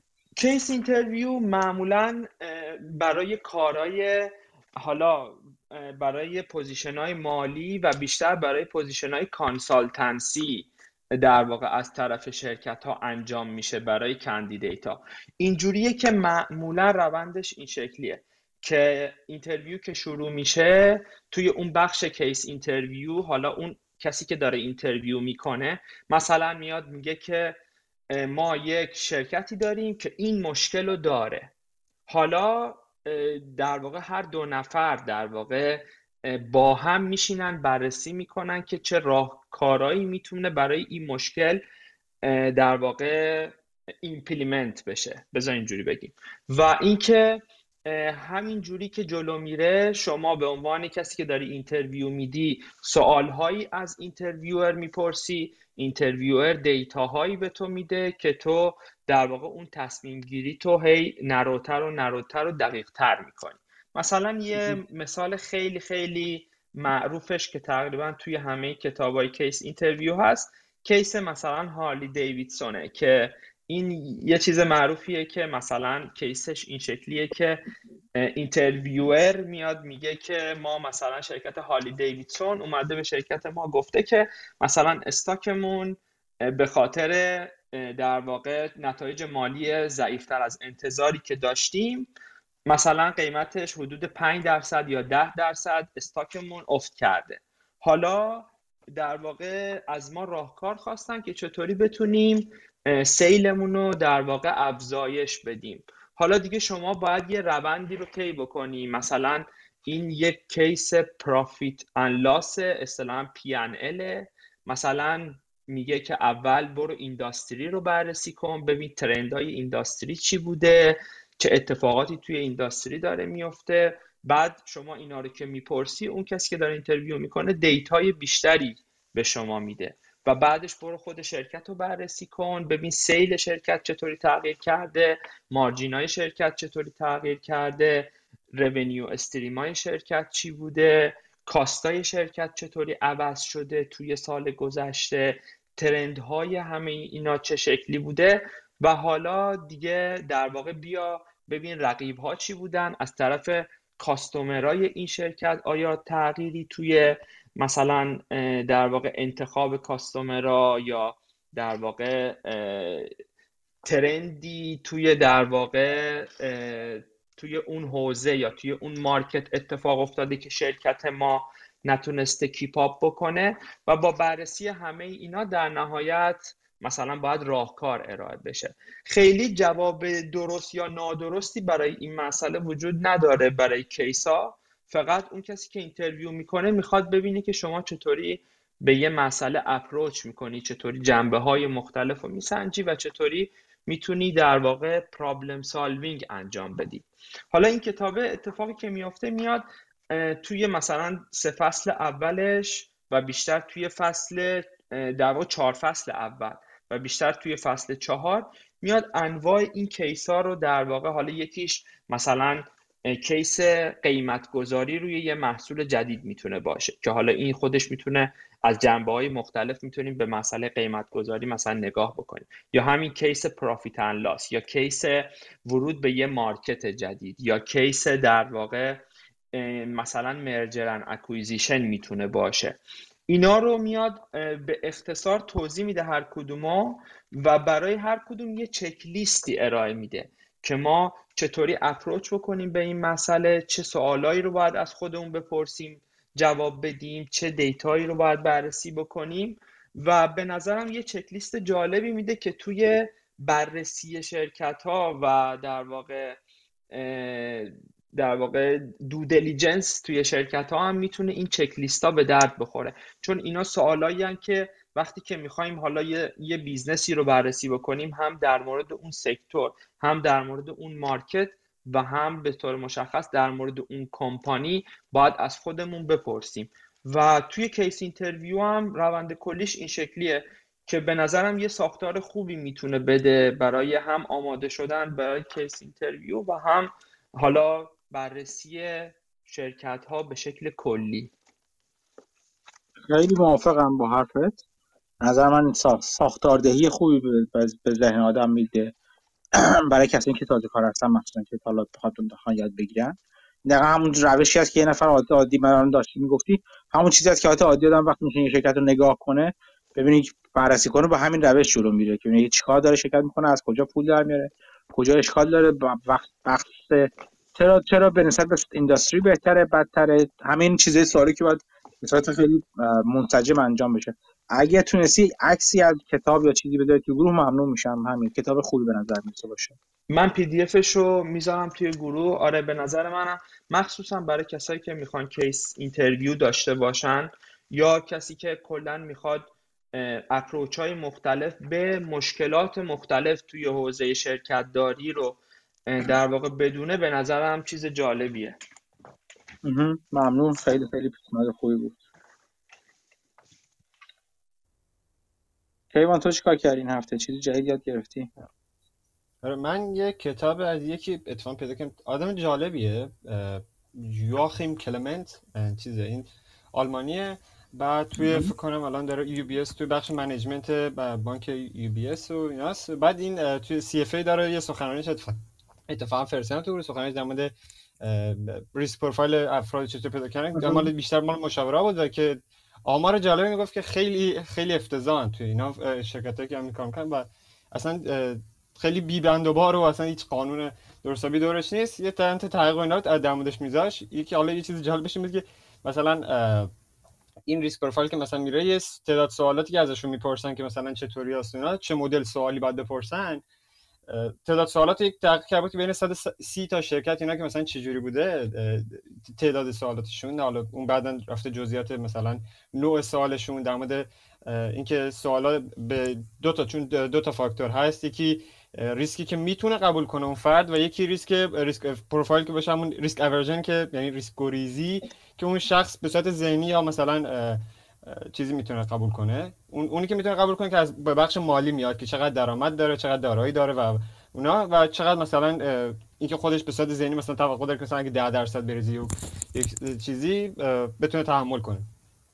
توی اون رفت مثلا گشته بود توی این بخش اولیه که همون گفتن چقدر درآمد داره اینا اصلا خیلی بهش کم بود. فکر کنم یه درصدی الان یادم نمیاد. درصد بالا عجیبی بود که اصلا کسی اون بهانه نمی‌داد. تو این و تعداد سوالاشون هم که بررسی کرده بود بین یک تا 49 تا بود. مثلا یه سوال خب خیلی مثلا جوکه این دیگه ریسک ریسک پروفایل شما چه, چه مثلا چه جوریه چه شما ریسک دارین زیاد. خیلی زیاد. بعد این چیزم هست افرادی هم که اون میرن اینا چیزن. خیلی مثلا میگه از بخش بخش مالی و مثلا چیز بازار نیستن برای اونا خیلی نمی‌دونن. برای خیلی سوال ب... خیلی سوال بدیه که مثلا می‌خواین تو ازشون بپرسید. بعد یه جوری به صورت ناخودآگاه ازشون اطلاعاتو بکشی ولی اونا صاف می‌پرسن. یه چیزی داره. داره انجام بشه این که الان این سوالای رفتاری که برام تو مصاحبه ها انجام میشه مثلا همتون تقریبا دیدین. یه سری یه اسسمنت رفتاری میدن آدمو میدن که مثلا میگن تو این موقعیت شما کدوم رو پیشنهاد می‌کنید هی موقعیت های مختلف می‌ذارن می‌ذارن می‌ذارن اینا. تهش یه پروفایل رفتاری از طرف میارن بیرون. شبیه همینا باید در مورد چیز مالی رفتار مالی انتظارات مالی و در واقع تحمل های مالی و کلا شخصیت شخصیت مالی طرف رو در بیارن. و به نظر من تو این زمینه سیستم های اتوماتیک و هوش مصنوعی و data science خیلی خیلی زیاد می‌تونن کمک کنن. اصولا این چیزی که از robo-advisor میاد بیرون یک قسمتیش می‌تونه این محصول باشه. و به نظر من تا الان باید اومده باشه محصولات خوب بیرون. اینکه فراگیر نشده اگر نشده جای سوال داره. به نظرم با اینا میشه پروفایل خیلی بهتری از آدمو در آورد بیرون که یک موقعیت براشون شبیه سازی کرد و احساساتشون رو سنجید که الان چی فکر می‌کنی؟ الان فرض کن الان انقدر هستی اینجوری هستی اگر این حالا داشته باشی چی؟ اگر بازار داره اینجوری بشه چه احساسی می‌کنی؟ خودتو در آینده تصور می‌کنی فکر می‌کنی چی باید داشته باشی؟ یعنی با این سوالا به قول به قول تو درستش همینه که به صورت ناخودآگاه از طرف سال پیش بیرون. نه اینکه ازش پرسی. تو به نظر خودت ریسک تحمل ریسکت بالاست یا پایین؟ یعنی میگه خب بالا. یعنی بالا یعنی چی؟ اینا چیزایی که تو این آزمایش های رفتاری بهتر و بیشتر معلوم میشه. سخنرانی مال کی بود کیوان؟ این مال 2017 بود ولی کیفیتش خیلی پایین بود. اصلا من عجیب بود. مال CFA Society مال چیز بود. کیفیت ویدیوش ویدیوش مهم نیست اینکه چون چون می‌دونم تو سالهای اخیر خیلی بهتر و بیشتر شدن. من آخرین بار که خودم یکی از این تست چیز رو دادم مالی یه چیزی بالی یه شرکتی بود که می‌خواستم استخدام بشن توش یعنی فکر دو سه سال پیش بودش. اینکه استخدام می‌خواستم یه جورایی استخدام بشم. خیلی مسخره بود به نظر من. شرکتی که خدمات مالی شامل بیمه و نمی‌دونم برنامه‌ریزی مالی و نم هزار چیز رو به نمایندی از شرکت های بزرگتر برای retail انجام میده. یعنی محصولاتی مثل بیمه مثل وام مثل چیز مختلف رو از شرکت های تولید کننده اصلیشون می‌گیره و برای مصرف کننده خاص میده. یه یه جورایی مثل financial advisor اون وسط کار می‌کنه. تو یک نفر نیست یک شرکتی که خدمات financial advisory میده و یکی از این تستا رو انجام داد و تازه شرکت خیلی مثلا خیلی ادعاش هم میشه انجام میده. به نظر من خیلی بد بود اون تست. خیلی بد بود اون تست. منم با تو موافقم. با اینکه سوال زیاد داشت نسبتا. مثلا فکر کنم سی, چل، سی تا مثلا سوال 20 تا 30 تا سوال داشت. به نظر من به هیچ عنوان نمی‌تونست مشخص کنه که من چی واقعا چه جور برنامه‌ریزی مالی برای آدمی مثل من با مشخصات من مناسب هست. و این جا داره که به خوبی باید انجام میشه نمی‌دونم تو ایران این این چیزا انجام میشه یا نه؟ تو ایران به نظرم جاش بسیار بسیار باید خالی تر باشه حتی. فکر کنم رضا خانکی در واقع با تو همین چیزا به حرف زده کارش می‌کنم در همین مورد تقریبا. آره. ولی من یکی تست دادم تو ایران بوده 20 تا سوال بود و اونم خوب نبود زیاد یعنی چیزی مثلا اینجا توی مثلا مثال می‌زنه توی خودم فیلمه در مورد اینکه اگر بپرسیم به که بپرسیم درس مثلا خب شما فلان دارایی دارید 10 درصد میریزه یا بگیم شما 10 میلیون سرمایه‌گذاری کردید و 10 درصد میریزه و چقدر تفاوت می‌کنه که بین که من عدد بدم به صورت چیز توی اون شرکت کننده توی و دیده که من چقدر عوض شده مثلا نظر و اینا دقیقاً اینکه الان اینکه الان الان چقدر مثلا یارو داره بسنجه و با توجه به وضعیت فعلی فعلیش مثال مثال کاستماایز شده برای خود اون آدم به صورت سوال در بیاره. مثلا اگه فرضاً آره. مثلا جادارش مثلا 100 میلیون تومانه بگه چقدر حاضر فرض کن شما مثلا 50 میلیون تومان سرمایه گذاری کردی. اگه پنج فردا بلند صبح ببینی بازار ریخته مثلا شده 50 میلیون شده 30 میلیون چه احساسی داری؟ می‌دونی چی میگم؟ یعنی آه. مثال و سوالات کاستماایز شده برای خود اون فرد باشه و یا اینکه حتی اگه در مورد آینده هم می‌خواد سوال کنه باز آینده خود اون فرد باشه. این خیلی بهتر می‌تونه اون فرد رو بسنجه و جاش رو تو اون طیف ریسک پذیری و حالا چیز مشخص کنه. یکی این مهمه که اینکه در طول زمان باید این تست مجدد مجدد انجام بشه در طول مثلا هر پنج سال یه بار هر ده سال یه بار. که ببینی خب الان کجا هست؟ الان این تو تو طبق پلن رفتی جلو. الان شاید پلن اولویت طرف فرق کرده. این همه چیزایی که به نظر من واقعا اتوماز اتوماس اتوماز اتوماسیون هستش. خودکارسازی می‌تونه خیلی خوب انجام بشه و چیزای آماری و جبر خطی اینجا خیلی خوب به درد می‌خوره. با کمی هوش مصنوعی برای تغییر دادن سوالا. این واقعا جاش جاش خیلی خالیه تو بازار مالی. این حالا چیزی که مال از این که گفتم مال چیزی مال تو ایران فکر مثلا به خب مال خودمون مثالش می‌زد 100 دلار و یه 10 میلیون دلار مثال می‌زد. خب 10 میلیون خیلی زیاده. برای همین مثلا اون افراد نتیجه تو مثلا نتیجه تغییر نتیجه توی این سه سوالش رو توضیح می‌داد. تو ایران هم بودن می‌گفتن یک میلیون تومن و اون یعنی خب خیلی فاکتور مثلا مثلا همون 100 دلار خیلی معتبر نیست که بخوای احساس رو بسنجی. مال یه حالا ادامه ما چیزی نویسندش این یه کتابی نوشته به اسم Seven Mistakes که بعد چیز توی وید اینا که و راه که بخواید ازشون دوری کنید کتاب خیلی مثلا چیزی نه که بگم خیلی مثلا چیز نکته خاصی داره اینا این یه یه جورای کلیه که بخواد در مورد همین موضوع که اشتباهات رایجه چند تا از این اشتباهش خب خیلی سه فصل اولش که اشتباهی که واقعا رایج و همه دارن حرف می‌زنن. مثلا short term نگاه نکنید عاملایی که باعث short term میشن چی هن؟ مثلا fee و فلان اینا. بقیه فصلاش که چند نرسیدم بخونمش اونا یه ذره مثلا متفاوت تره نویسنده خوبیه. کلا یه دونه چیز داره. یه دونه Substack ی هم داره. اسمش همین کلمه او Klement فکر کنم. Klement یعنی Klement on Investing سابستاکش اتفاقا خیلی سابستاک جالبیه. هر روز یه هر روز به جز روزهای تعطیل. یه دونه چیزی می نویسه حالا به خصوص حالا می‌تونه توی مثلا شرایط بازار باشه یا مثلا اتفاقات مثلا اوکراین و روسیه و فلان و اینا باشه یا نه خیلی چیزای کلی می نویسه و خیلی هم مثلا روی سهم خاصی چیز نمیشه متمرکز نمیشه. ولی چیز خیلی جالبیه. من خیلی هاش نشستم خوندم و خیلی دیدگاه اشتباه زیاد داره توش. مثلا همین کتابی که من خوندم پر از همون دیدگاه آماری که چند دقیقه پیش بحث شد پر از هموناست ولی سابسک جالبیه. اونم بتونه مرسی آره گفتم چند تا نیوزلتر نیوزلتر مجانی هم هستن. همه من می‌دونی که شما باید بهتر بدونید من اصولا دنبال چیزای رایگان هستم. نیوزلترهای خیلی خوبی وجود دارن که حالا بعضا به صورت سابستک مثلا میان. من باز دوباره این یارو مت لوین یا لیواین ها نمی‌دونم. لوین اسمش درست نوشته بود سجاد امیر سجادیان چند وقت پیش. که مال بلومبرگ هستش رو خیلی دوست دارم خیلی خوب می نویسه یه چند نفری هستم میگم من یه بودن فکر کنم تعداد با ساب چیزام نیوزلترام حالا چه به صورت ساب چه غیر ساب یکم زیاده برای آدم نرمال. ولی فکر کنم در طول هفته مثلا شاید سی تا 20 تا سی تا هستش که می‌خونم. خوباشو انتخاب کنید چیزای خوبی یاد می‌گیرید. آروم آروم و فضاینده می‌تونید صحبت های خوبی و مفاهیم خوبی رو بشنوید و به یاد بگیرید. یه چیز دیگه جالب بگم این هفته امیدوارم دیده باشین. مصاحبه چارلی روز با وارن بافت هم جالب بود من دیدم. نمی‌دونم دیدید یا نه. اگه ندیدید برید توی همون سایت شخصی چارلی روز و مصاحبهش رو با وارن بافت ببینید. مصاحبه جالبی.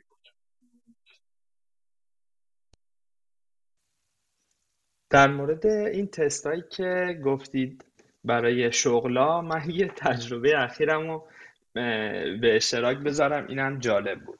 مکنزی قبلا یه تستی داشته که تست در واقع به شکل حالا با کاغذ انجام می شده یه بخش quant داشته یه بخش همین behavioral در واقع که گفتید داشته و گویا حالا یه بخش دیگه هم داشته.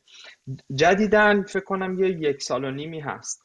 اومدن دو تا بازی رو جایگزین این تست در واقع حالا quantitative behavioral و حالا اون چیز دیگهش کردن. بازی دو تا بخش داشت و اینا میان توی توی در واقع اون زمانی که شما دارید بازی رو حالا یا اون در واقع interactive game رو انجام می‌دید. تمام در واقع کارهایی که شما می‌کنید رو هم track می‌کنن. یعنی جاهایی که کلیک می‌کنید data هایی رو که در واقع باز می‌کنید و می‌بینید اینا همه رو کلیک می‌کنن در واقع رکورد می‌کنن و حالا ادعا می‌کنن که از دل این در واقع بازی می‌تونن یه سری جاجمنت در مورد شما داشته باشن که ببینن آیا شما مثلا مناسب هستید حالا برای اون رولی که اپلای کردی یا نه.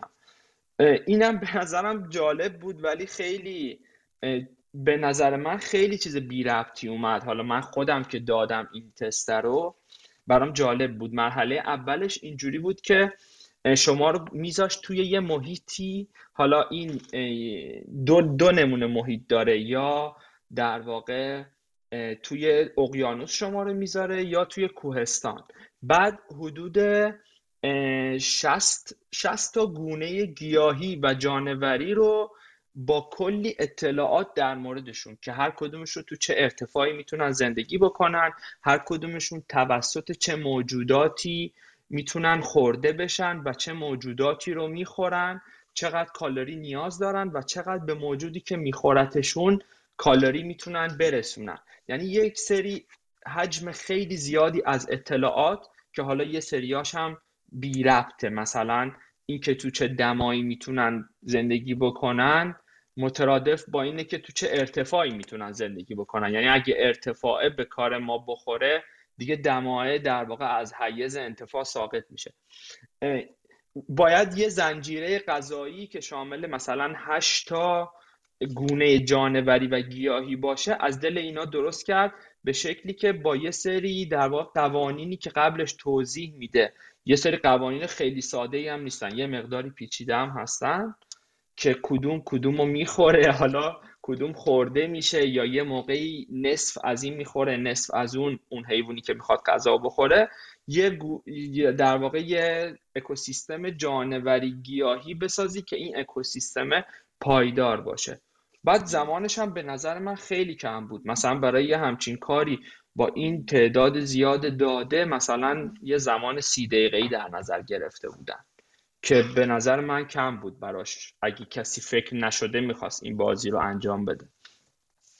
بعدش می‌رفت توی یه بازی دیگه ای که در واقع یه نقشه ای بود و یه گیاهی حالا توی جایی از این نقشه قرار گرفته بود. شما یه سری ابزار داشتی که می‌تونستی حالا اینا به شکل موانع بودن مثلا سه نمونه مانع داشتی و سه نمونه مثلا حیوانی که بتونی از این گیاه در مقابل پریدتورایی که از اطراف این نقشه وارد نقشه میشن دفاع بکنی.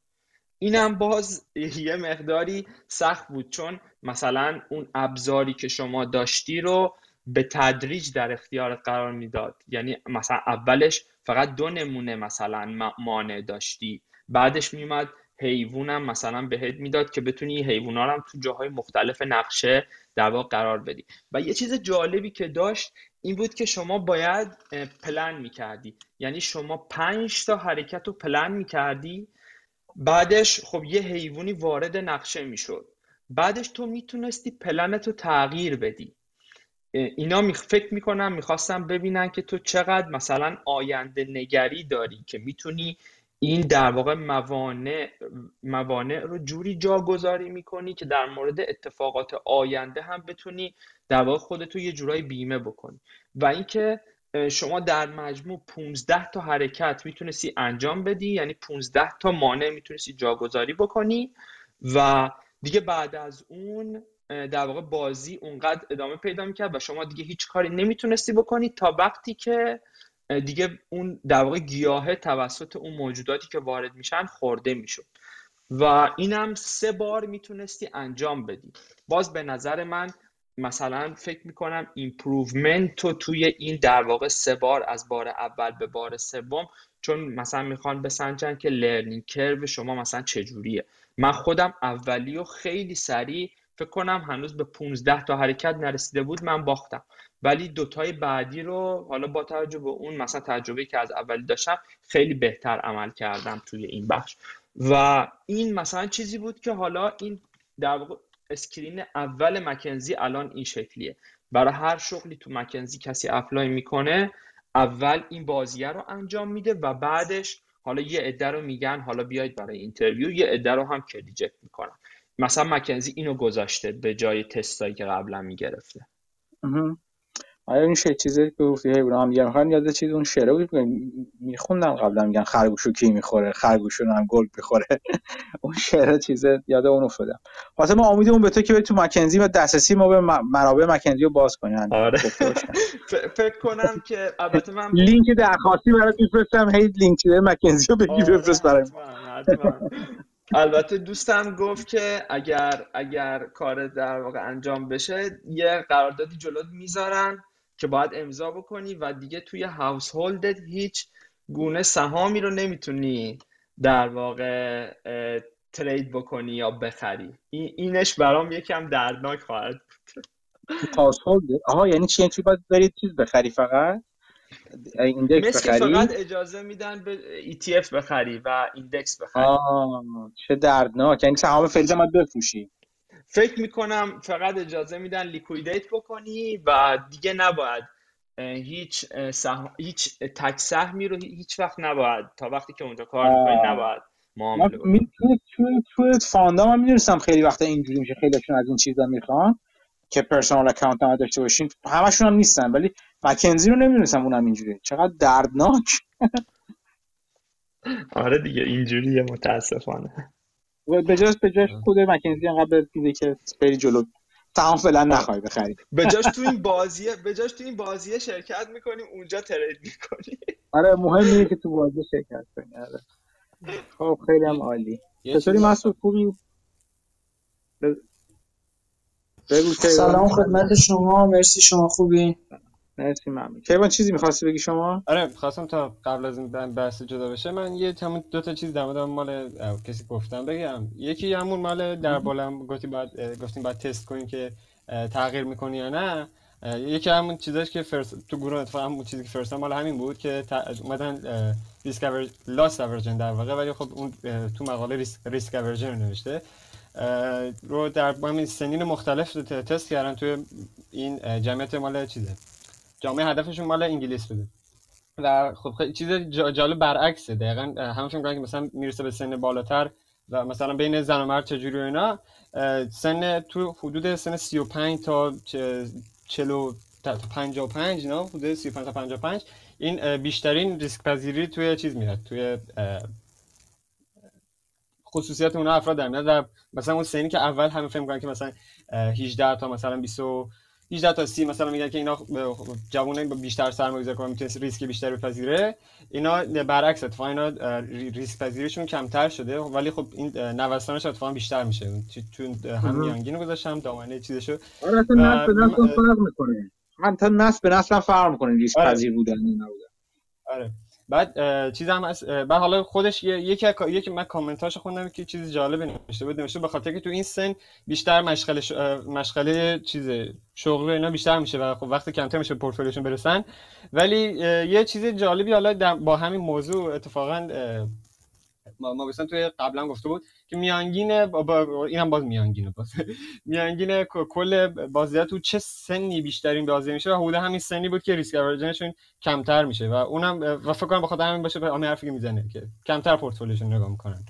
و اگه درست نگاه کنن و یه چیز حالا اینم چیز کلی در مورد این نمودار که داره. این جالبه که وقتی اولشه نه اوایل مال چیز کلا حالا به صورت آمار خب زنان بیشتر از اون مردا ریسک ریسک پذیری ریسک پذیری کمتری دارن. این 18 سالگیش خودش حدودا با چیزش مثلا با 90 سالگی اونجا که با ریسکی کمتری پذیرید برابره. و این یه من یه کتاب توی کتاب خوندم می‌گفت که چجوری مثلا سرمایه‌گذاری کنید به صورت مثلا اینا به صورت کلی که بخواید الوکیشن مثلا با توجه به سنتون بسنجید. می‌گفت 100 من سنتون کنید همون قد سهام بخرید. و این نشون میده که برعکس اشتباهه. آره. اون یه چیز آره یه چیز حالا یه چیز در همین مال نویسنده بگم. نویسندش این رشتهش ریاضی فکر کنم ریاضی فیزیک بوده اختر فیزیک این چیزا بوده. بعدش رفته اقتصاد خونده.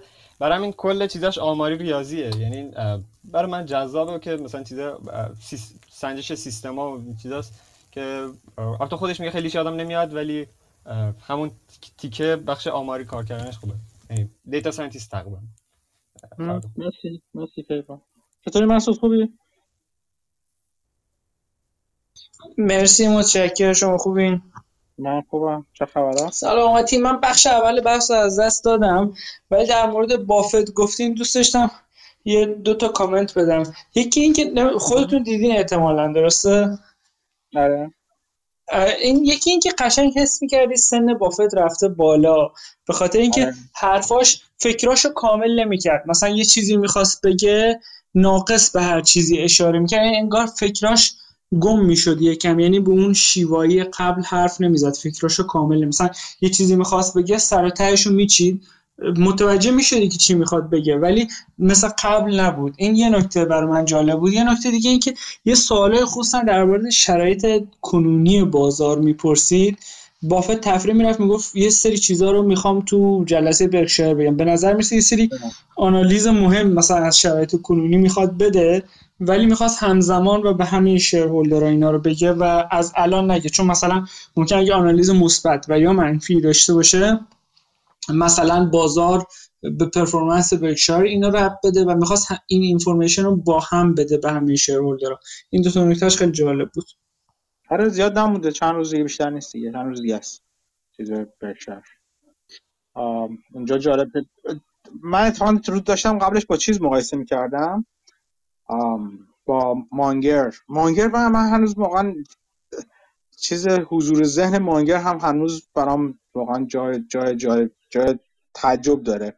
داشتم دنبال چیزای چون حالا گریز بزنیم توی چیز توی 13 اف اخیر دیلی جورنال اومده بود که 50 درصد حد حد چیزشو سهام علی بابا رو فروخته ظاهرا. و خب خیلی توضیحات مختلف مختلفی دیده میشن. گفته میشه به نظر من همچنان معقول ترینش اینه که سهامش رو از سهام از ADR تبدیل کرده به سهام هنگ کنگی. ولی خب حالا باید دید دیگه چون لازم نیست سهام سهام هنگ کنگی علی بابا رو گزارش کنه. داشتم میگه ببینم راجبه چین و اینا چی گفته؟ یه تو یوتیوب میگشن دنبال این از این تایم سرور که فقط حرفاش راجبه چین رو ببینم. خیلی فرز جواب میده این با اینکه فکر می‌کنه و فلان ولی برای آدم 97 ساله خیلی هر دوشون هر دوشون خیلی عجیبن. باید من برای من آرزوه که تو این سن اگه برسم به اون سن تو اون سن بتونم به شفافی اینا فکر کنم. ولی آره به نظر منم بافت خودش هم می‌گفت دیگه می‌گفت از قبل بیشتر چیز می‌کنم بیشتر طول می‌کشه تو بیشتر طول می‌کشه چیزا یادم بیاد یه سری چیزا یادم بیاد. ولی خب به نظر من از خیلی از خیلی از ماها از من که فکر کنم کاملا شارپتره همچنان بافت. آره می‌گفت قدرت تصمیم گیری عوض نشده ولی شاید یادم نباشه دیروز چی خوردم یا کیو دیدم مثلا. یعنی یکم آره. حافظم تضعیف شده. یه،, یه چیز جالب دیگه که تو گروه هم شیر کردم این مصاحبه گرین با جیسون زویک اگه درست تلفظ کنم. آره با, با این بود که راجع به حالا چیزای مختلف حرف می‌زد که صحبتاش خیلی جالب راجع به کارش با مثلا دنی کانمن حرف می‌زد. که خیلی جالب بود. یه نکته راجع به این میگم حالا یکم جلوتر خیلی جالب بود. جال... نکته جالب دیگه که من حالا خیلی از قبل نمی‌دونستم شاید درک نکرده بودم. راجع به گرهم می‌گفت چون این editor کتاب The Intelligent Investor هم بوده برای دوستانی که در جریان نیستن. کلا این کارش financial reporting ه یعنی خودش سرمایه گذار نیست و index هم فقط می‌خره. ولی خب راجع به اینجور چیزا می نویسه تو وال استریت جورنال اگه اشتباه نکنم. و راجع به گرهم می‌گفت که گرهم به جای اینکه مثلا بیاد یه کمپانی رو بخره تو سابقش اینجوری بود که مثلا اگه می‌دید یه sector ی ارزونه می‌رفت تقریبا همه کمپانی اون sector رو می‌خرید. یعنی یه جورایی داشته مثلا از تاکتیک های sector rotation استفاده می‌کرده به جای اینکه بیاد کمپانی پیک کنه که این برای من جالب بود چون درک من از گرهم یه چیز دیگه بود ظاهرا درکم ناقص بوده. نه خب جو اونجوری هم داشته. به, یک سبک سرمایه گذاری نمی‌کرده که. همون کار اول که گرام زمان طولانی عمر سرمایه گذاری داشته یعنی سبک سرمایه گذاریش از زمان جوون تریاش که مثلا با بافت کار می‌کرده چندین بار و چندین جور عوض شده. دیگه هم آدم بسیار باهوش بوده و بنا به اقتضائات زمان معامله می‌کرده. وقتی که special situation باز می‌شده درست بعد از چیز خیلی special situation ش بالا بوده یا net net خریدنش بالا بوده. بعد از net net خریدن اومده بوده بیرون به چیزای دیگه. ولی می‌خوام اینو بگم activist بوده حتی. خیلی خیلی خیلی خیلی واقعا آدم نخبه بوده گراهم چیزی که می‌خوام بگم که حتی تو همون زمان که همین کار می‌کرد تو نکن خیلی به صورت متمرکز مثلا گایکو رو خریده بوده. چیزی که اصلا باعث علاقه مندی بافت به گایکو شده بودش. خیلی خیلی خیلی آدم چند وجهی بوده. حتی در زمان در زمینه خود سرمایه گذاری گرامو نمیشه واقعا توی کاسه کرد.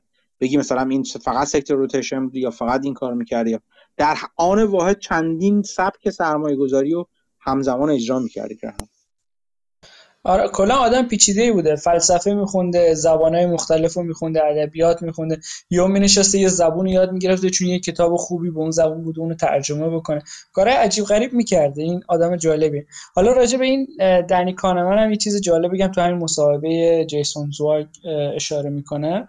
دنی کانمن کتاب Thinking Fast and Thinking Slow رو نوشته. جایزه نوبل فکر کنم اقتصاد بهش دادن با اینکه کارش سایکولوژی و ایناست. فکر کنم ربطش دادن به مثلا behavioral finance اگه اشتباه نکنم. یه جایزه نوبل برده. آره. بعد یه کتاب با این جیسون زوایگ نوشته و توی خاطراتش رو تعریف میگه می‌گفت تو این کتابه من یه chapter نوشتم این جیسون می‌گفت. که دیگه شب که اینو نوشتم مثلا share کردم با دنی من فکر میگم که الان این فصله خیلی عالی شده و واقعا می‌گفت I, I felt proud. بعد گفت خوابیدم بعد بیدار شدم نه از ساعت سه شروع کردم ایمیل گرفتن از این دنی کانمن که این horrible اصلا این داغونه اصلا نمیشه کارش کرد اصلا بیا کتاب رو ننویسیم. یعنی خیلی این chapter براش disappointing بود. با اینکه روش خیلی کار کرد دو, نفره. بعد گفت سر طرفای صبح و اینا ایمیل زد که من فکر کنم بتونم یه کاریش بکنم. بعد گفت تا عصر chapter رو کاملا rewrite کرده بود. example ها همه چی نوع argument اصلا کامل یه چیز دیگه ای بود.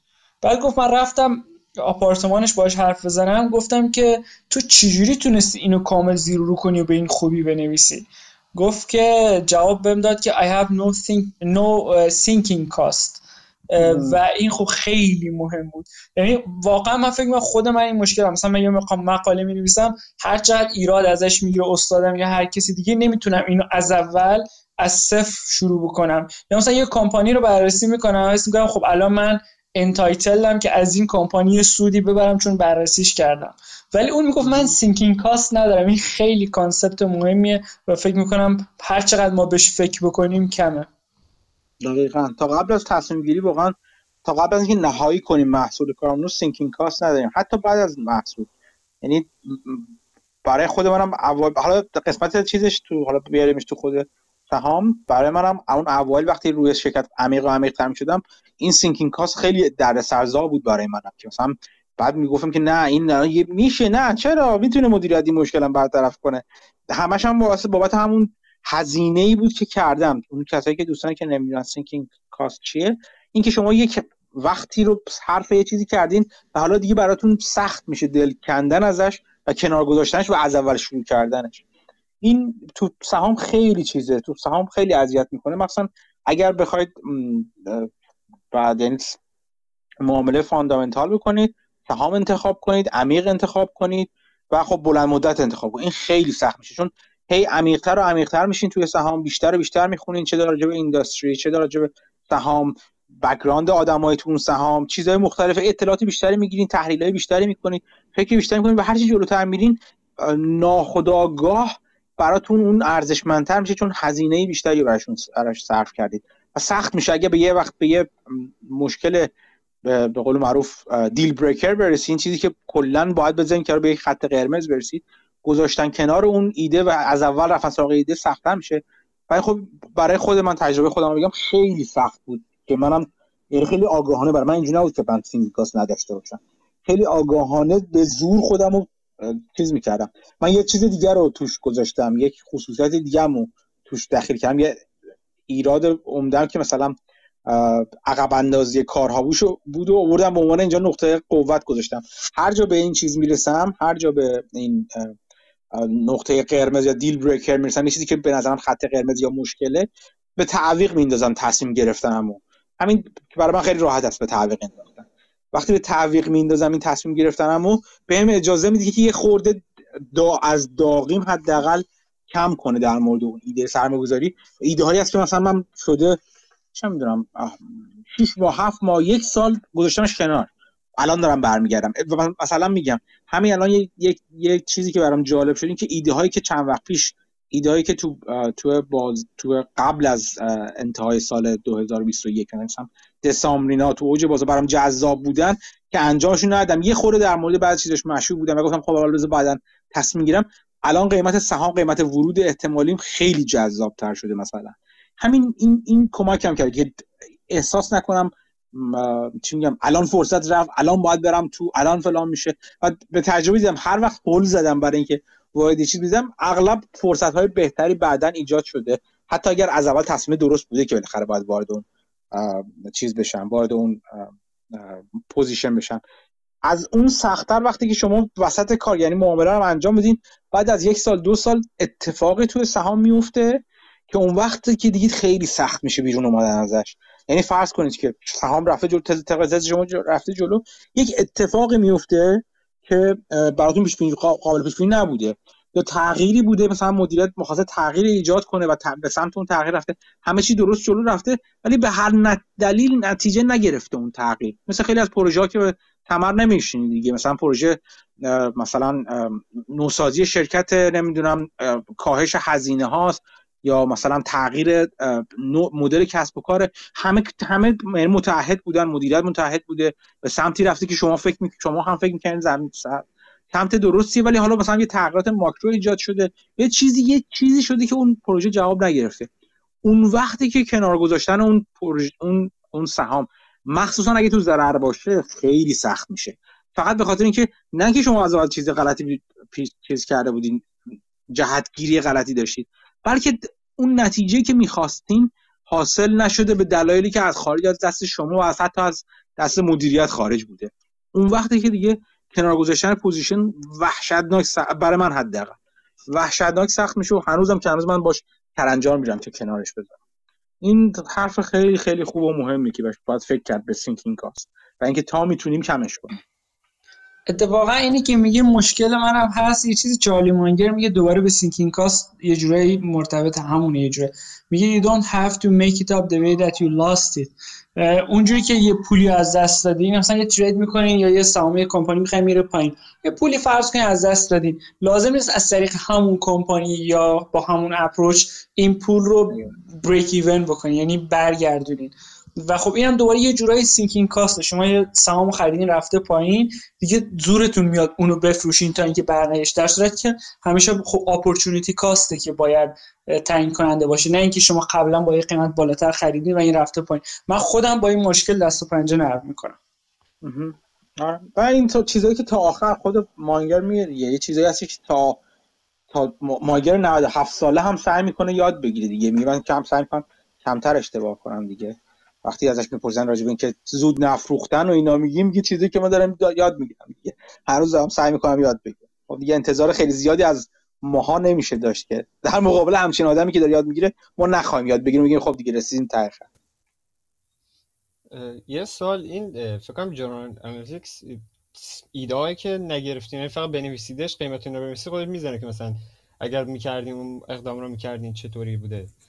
اگر من مطمئن نیستم. فکر فکر فکر کنم می‌نویسه چون من امتحان نکردم. یعنی حداقل برای من کار نمی‌کرد. مال شما که گفتین همین ایده قیمتش ارزون تر یعنی اون ایده که می‌خواستین عمل کنید در طول همین یک سال یا همین دوره چقدر مثلا چیز شده؟ چه تغییراتی داشت؟ حالا چون میانگین باز دارم چیز میگم. خیلی یعنی چقدر چقدر اومده پایین؟ یا چقدر رفته بالا؟ بالا اومده پایین اومده. آره همین کلا. خب همه جورش بوده. مثلا چون نه میانگین. من, من توش ننوشتم که تو همه تو جورنال من جورنال تازه شروع کردم نوشتن توشون. توش تو جورنالیتیکس ولی میانگین همجوری ذهنی بخوام بگم هم بالا رفتنش چند پایین اومدن پایین اومدنش بیشتر بوده. چون خب بازار پایین اومده. اغلبش اون چیزی که من تو ذهنم الان اومد گفتم چیزی بود که تا حدی سهام رو به رشد بوده و خب قیمتاشون بالا بوده که بازم به نظر من باز هم میارزیدن که زیادی گرون باشه. multiple اشون multiple های بالایی بودن ولی به خاطر رشد یعنی از نظر من توجیه پذیر بوده. ولی الان مثلا شاید مثلا سی درصد 40 درصد بعضی از اون position ها افتادن. خب خیلی چیز دیگه خیلی برای من یه تلنگر خیلی بزرگی بود که اصلا عجله نکنم برای وارد شدن توی سهام. و الان سعی می‌کنم اینو خیلی خیلی با فراغ بال یعنی حتی مثلا سهامی بودی که مثلا رفته بوده بالا مثلا فرض کن من مثلا میگم خیلی بگم. سپتامبر یا مثلا جولای 2021 جولای پارسال بوده مثلا چه می‌دونم گرفتم مثلا من نظرم جالب بوده اینا. من گفتم خب بذار بذار می‌ذارم عقب. مثلا بوده مثلا چه می‌دونم 24 دلار بوده 25 دلار. الان یکی تو ذهنم. این سهام تا 40 دلار رفت بالا. خب؟ تا 40 دلار رفت بالا. یعنی من بابت عقب انداختم عملا نتونستم وارد بشم. یعنی نه نخریدم. از این سود 24 تا 40 دلار تو کمتر از 6 ماه. کمتر از 6 ماه. اونا به خاطر اینکه اکتیویست اومده بود تو سهام. اینو از دست دادم. ولی همین الان با اینکه اکتیویست همچنان تو سهام هست سهام برگرده بسام برگشته بوده 26 دلار شده. خب؟ چرا اومده پایین؟ به خاطر اینکه اون سهام سهام خیلی خوبی همچنان همه چی برقراره. فقط اینکه چون یه سری از سهام بازار تیرش بدبینانه شده و کلا داره در بازار همه سهام کتک می‌زنه اونم جزء کتک خورا بوده. اومده پایین. می‌خوام بگم که یه یه چیزی هم با خودم که کنار اومدم برای من این بود که من هیچ کمبود ایده نداشتم تا حالا. تا حالا هیچ وقت نشده. که من بشینم و بگم که خیلی خوب. مثلا من الان در حال حاضر. فرض کنم من بخوام راجع به سهام حرف بزنم. راجع مثلا کمتر از بتونم کم با کم, کم، کمتر از 10 تا سهم. همین الان من راجع به 20 سهم می‌تونم با شما صحبت کنم. هیچ وقت نشد کمتر از 10 تا باشه. یعنی همیشه ایده های جذاب سهام برای من حداقل تو بازار وجود داشته. جذاب که میگم جذابه. یعنی قشنگ قیمت خوب. که بتونم راجعش حرف بزنم و بگم که چرا جذابن. نه اینکه حالا همین الان وارد بخوام بشم ولی جذابن خوبن. ایده های خوبی هن. چه در بلند چه special situation باشن چه مثلا چی میگم بهش inflection investing باشن چیزی که بر مبنای تحول باشه. اینو خودم اینجوری توجیه کردم که وقتی خب من اینقدر ایده می‌تونم در بیارم خب چه عجله ای که من حتما رو ایده که الان خیلی داغه و هنوز کاملا مطمئن نشدم به سرمایه گذاری کنم. بندازش عقب. ببینیم ببینیم چهار ماه دیگه چه اتفاقی میفته. می‌ذارم اون inflection اینا اون چیزای خودش رو نشون بده اون اثرات خودش رو نشون بده. بلکه بازار یه اتفاقای بدی بیفته البته باید اعتراف کنم یه وقتی هم دید مکرو هم باعث میشه. یعنی وقتی من کلا مثلا دسام نگاه می‌کردم که به نظر من بازار گرون بود کلا همه حرف از بالا رفته و فلان رفته و اینجوری می‌زدم به نظر میاد که خب الان حداقل یه correction های تو راه خواهیم داشت. اغلب correction ها اینجوریان که همه تعداد زیادی از سهام چون به قول معروف تر و خشک رو با هم میسوزونن. پس حدس می‌زدم به صورت خیلی شهودی نه دلیل متقن داشته باشم. که position یعنی چیزای موقعیت های خرید بهتری فراهم میشه. اگر نه روی همه این سهام من روی دو تاش سه تاش روی چهار تاش یا شاید روی چیزای دیگه خیلی جذابتر فراهم بشه. عجله نکردن تو بازار همیشه چیزه همیشه خوبه. برای من که یک زمانی دی تریدر بودم و دی تریدر به نظر خودم موفقیم بودم برای من سخت بودش این تحول عوض کردن خودم. که از کسی که دستش رو ماش است آماده شلیکه تبدیل بشم به کسی بگم نه حالا ولش کن بذار بعدا تصمیم بگیری خیلی سخت بود برای من. خیلی خیلی سخت بود. این سختی رو چون با درجه های مختلف هر کسی باید تو زندگی تو کار سرمایه گذاری خودش بچشه تا بتونه سرمایه گذاری بهتری بشه. آره حالا کلی میگم چیزا یکی از قابلیت مال سایت Journalytics همینه وقتی ایده رو بنویسید قیمتش هم بنویسید بهتون میگه مثلا اگه چیز کردین تو چه range به طور میانگین اینا چه جوری بودن می‌تونید بنویسید. آره, اینا امتحان کردم کار نکرد. من امتحان کردم کار نکرد من امتحان می‌کنم بهت میگم. خیلی ممنون. من یه سوال در مورد RH داشتم اگه وقت دارین. گفت یه توییت فکر کنم از شما دیده بودم که ظاهرا در مورد inflation CEO ش حرفای جالبی می‌زنه تو آخرین conference call ش. من این آخرین آره. conference call ش رو گوش دادم در مورد inflation حرفای خیلی جالبی می‌زد. به نظر یکی از مهمترین چیزهایی که در مورد inflation از قول اون حداقل وجود داره بحث shipping cost ه که تا این نیاد پایین این قیمت ها همچنان بالا و بالاتر خواهد رفت. حالا اونو بذاریم کنار. من در مورد خود کمپانی علاقه‌مند شدم.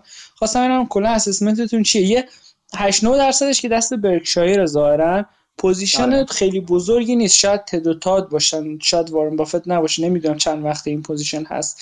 ولی خب کلا کمپانی مثل اینکه لوازم لاکچری میفروشه و خب از این نظر cyclical ه. ولی خب ظاهرا توی niche یه که خیلی player بزرگی وجود نداره و به شدت دارن تو اروپا و انگلیس چیزای جدید را میندازن. بعد یک سری چیزا هم با شانس پیدا می‌کنن. مثلا تو یه سری گالری دارن واسش مثلا یه رستوران لاکچری می‌زنن برای اونایی که میان گالری می‌بینن. مثلا غذا بتونن بخورن. یا اون رستوران می‌گیره و بیزنس خیلی خوبی میشه. یعنی به نظر می‌رسه که خیلی جالب. CEO هم فکر کنم 20 درصد کمپانی رو داره. یعنی اینها اطلاعات سطحیه که من گرفتم علاقمند شدم بیشتر راجعش بخونم. ولی می‌خواستم نظر شما چیه؟ بسیار بسیار مثبت نظر من در مورد Restoration Hardware یا RH بسیار بسیار مثبت. همه این چیزی که گفتی چیزای خوبیه. یک جورایی venture capital رو توی بیزنس خودش داره. اینکه مدل کسب و کارش رو داره می‌بره سمت آنلاین جلوتر از همه تقریبا برده سمت آنلاین. خیلی خوبه. از یه طرف رقیب شرکت های مثل Wayfair و اینا شده از طرفی که کلا آنلاینه و از طرف دیگه رقیب شرکت های کوچیکتری که خیلی چیز نیستن خیلی فرنیچر فروش هایی که یعنی اسباب اساس فروش هایی که آنلاین نشدن. و اصلا خط خط تحولی رو گذاشت توی جلوی خیلی شرکت های دیگه که اونها هم همین چیز رو رفتن. من شرکت رقیبش رقیب که نکنی یه شرکت کوچیکتر دقیقا با مدل کسب و کار تقریبا مشابه چیز رو دارم رسیدنشن هاردور رو توی یکی از دار پورتفولیوها دارم. خیلی کوچیک‌تر از اونه. مثلا رسیدنشن هاردور چه بزرگی نسبتا برای چیزی که من تقریبا می‌گیرم. ولی اون اون چی میگم بهش اون مسیر راهی رو دقیقا این شرکت داشت می‌رفت. حالا خود به تو همین چیز کاست چیز مشکلات مختلف خورده فعلا. ولی همون مسیر راهی رو میره که Restoration Hardware رفته و جلو بقیه گذاشته که margin اش یهو فرق کرد بابت همین تغییراتش کلا شرکت بسیار بسیار جذابی Restoration Hardware آره یه چیز جالب برای من این بود که CEO ش به نظر مثل خیلی capital allocator خوبیه. حالا بگذاریم آره. از حرفایی که می‌زنه. مثلا این یهو میاد قیمت کمپانی الان 300 خورده. یا تا 700 خورده رفته بود.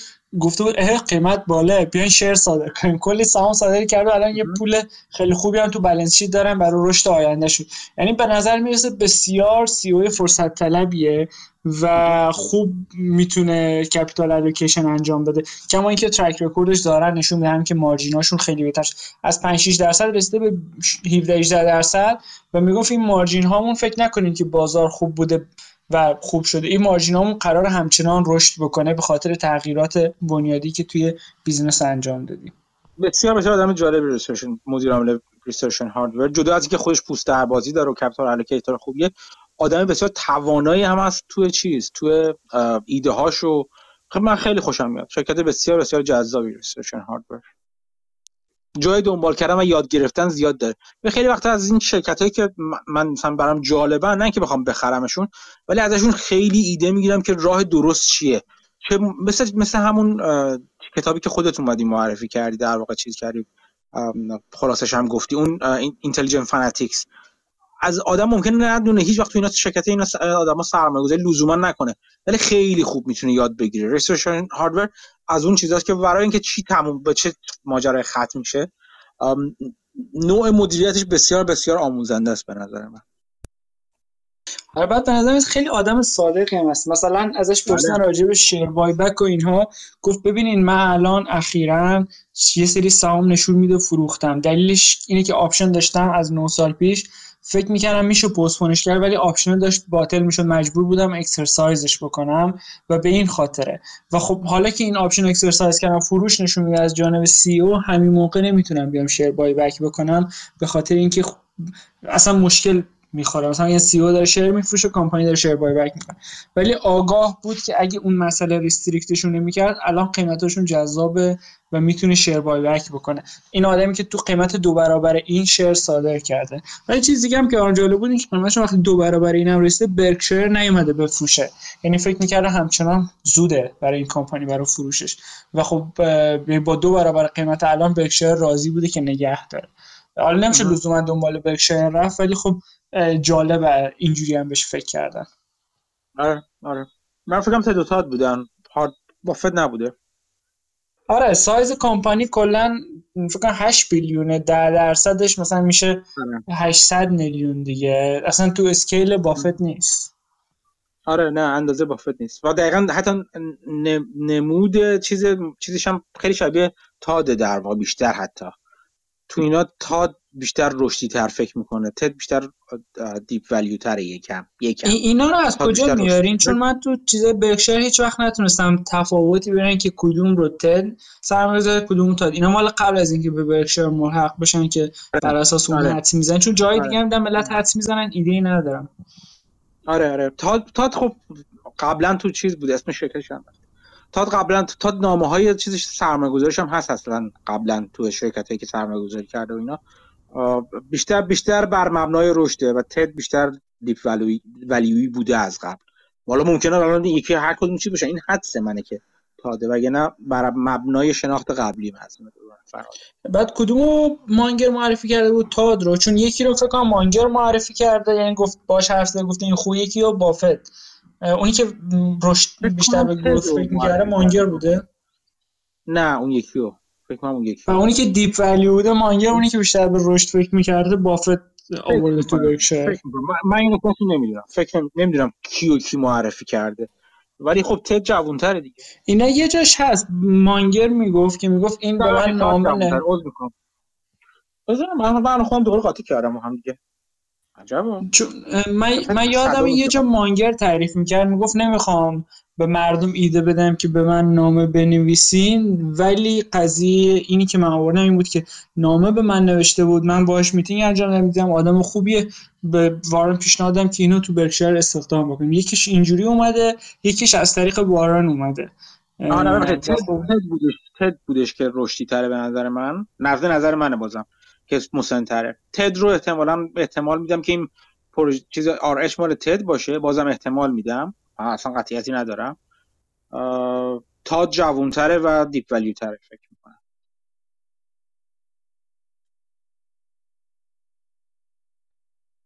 آره نامه های تد که از قبل هستش. چند تاش تو اینترنت من دیدم میگرده. میچرخه دست ملت. آره باید به بافت بگیم اینا رو یه بار بیاره ما ببینیم تو مجامع برکشایر ولی خب فعلا. قایمشون می‌کنه. آره. یکی از چیزهایی که فکر کنم دانشگاه کلمبیا داره هر سال همین دانشجو ام بی ایش میفرسته دقیقا پیش همین تاد تاد که چیزه تا- تاد تاد فکر کنم تاد بود. پیش همین تاد تا دم یه روز باهاشون صحبت می‌کنن اینا. دانشجوهاش هر سال یک چیز میفرسته پیش این. ام. این قدیما میفرستن خود بافت باشون حرف می‌زد. آره چند سالی که دیگه نمیره. سنش آره. رفته بالا. جدیدا میره پیشم اه، اینا توی پیکن نامه چیز بود. یکی از همین مقاله های مال مابسن بود. می‌گفت هر سال میفرستن پیش, پیش همین تاد کام کامز؟ کامز؟ نمی‌دونم دقیقا. که چیزه. از ازش سوال جواب می‌کنم. گفت از من دانشجو پرسیدم که مثلا چی می‌کنم؟ اون مؤلفی که می‌گفت خیلی ازش می‌پرسن که خیلی مطالعه داشته باشه همیشه بخونید. اما چیزی که بافت میگه هر روز 500 صفحه بخونید که اون چیز خلاصش از این اومده.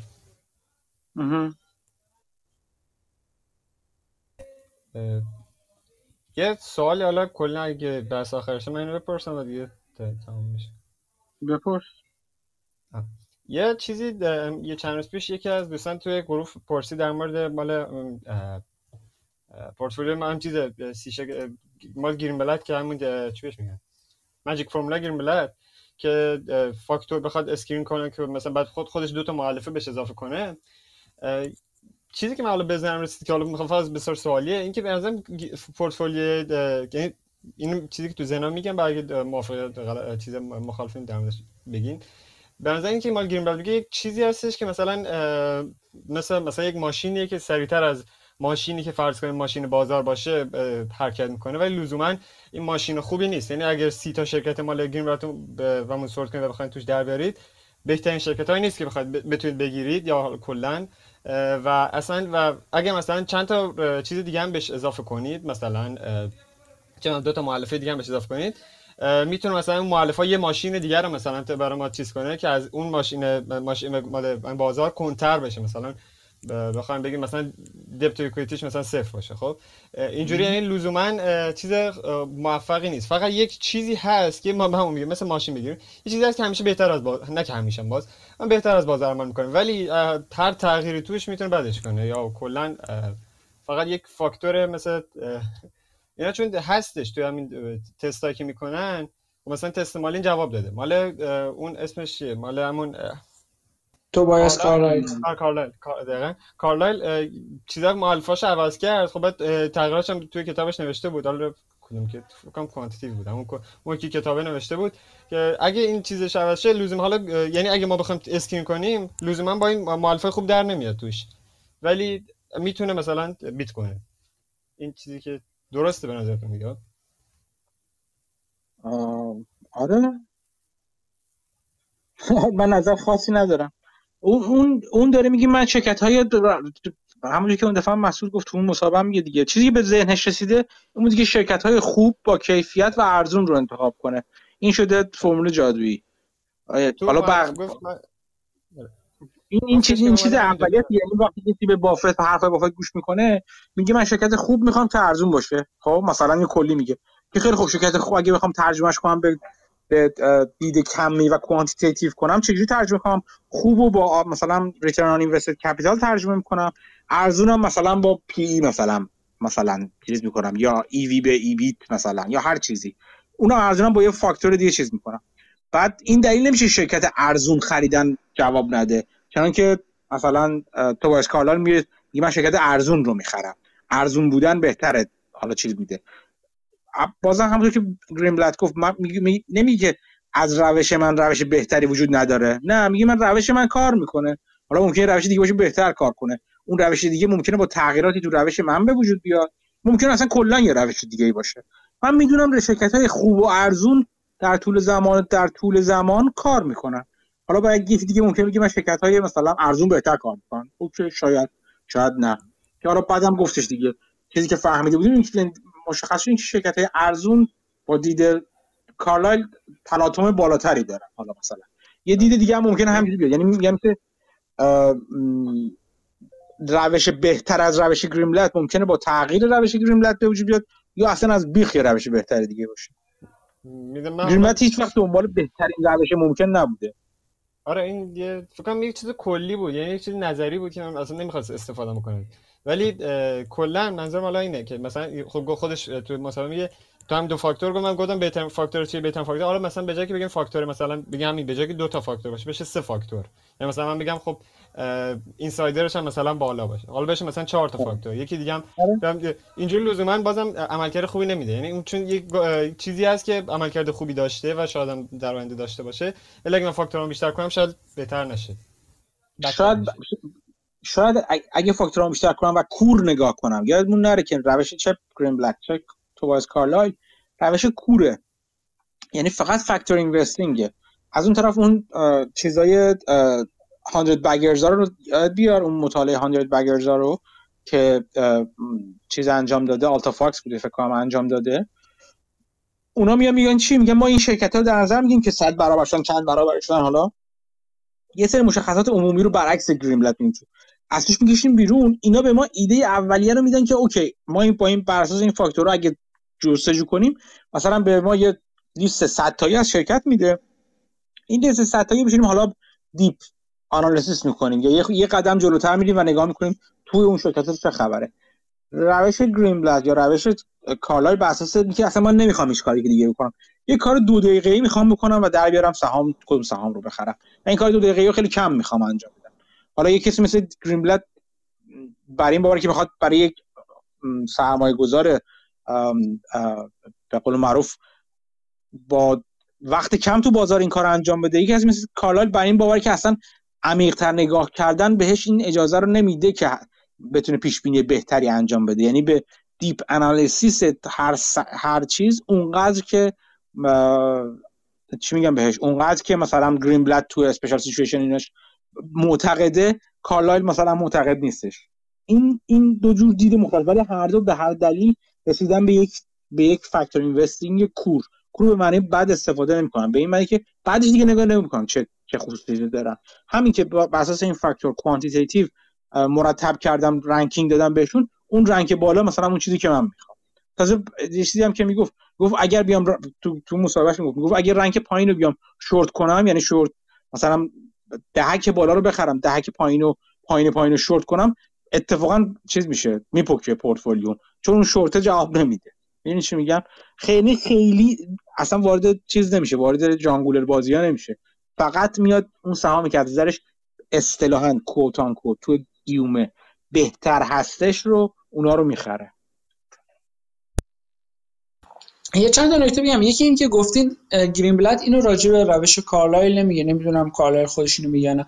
اینکه گرین بلت با روشی که انجام میده که به قول خودش اولین روشی که به ذهنش رسیده و تست کرده یعنی مثلا data fitting نبوده اینه که این دوتا فاکتور رو در نظر بگیره و این باعث میشه که هر دهک بهتر از دهک بعدی باشه.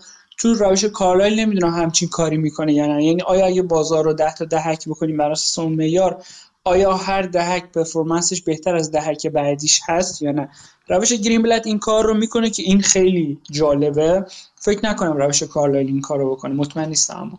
یه نکته دیگه همین در مورد شورت کردنه بود. یعنی اینکه دهک اول رو بخریم دهک ده دهم رو که بدترین شورت بکنیم خیلی وقتا جواب میده. مشکل اینه که وقتی که جواب نمیده یه حباب توری بازار یا هر چیزیه. و اون موقع اونقدر ضرر می‌کنین یا اینکه نمی‌تونین اون مارجین کار رو بدین که long term ش مهم نیست. چون میگن مثلا بعضی investment ها هست path dependent یعنی به مسیر ربط داره.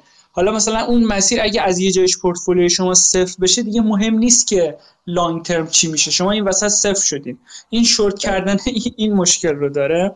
و خب جالب. بعد گرین بلت تو مصاحبهاش من تا حالا ندیدم دقت کردم. تا حالا ندیدم که بگی این بهترین factor investing ی که من پیدا کردم. همیشه میگه این اولین چیزی که به ذهنم رسید راجبش نوشتم. نمیگه که من خودم چیز بهتری به ذهنم رسیده تست کردم و دارم یا نه. این رو هیچ وقت نمیگه مبهم می‌ذاره. من فکر کنم آگاهانه شاید این اولین ایدهش بود ایده های دیگه داشتی که خیلی هم بهتر بودن. اونا رو دیگه publish نکرده به نظر می‌رسه. به نظر من هم من هم نظرم کاملا به نظر شما نزدیکتره. یه چیز جالب در مورد همین موضوع که گفت این که شورت کنه توی فکر کنم گفتگو با مسابقه مال گوگل سخنرانی گوگلش بود. میگه من سر کلاس که اینو توضیح میدم هر کی کافه اول نفره که بگه خب ما اینا خب کار نداره اینا رو شورت کنیم اونا رو مثلا لانگ باشیم اونا میندازن بیرون. میگه هر کی چیز کنه صاف میندازمش بیرون.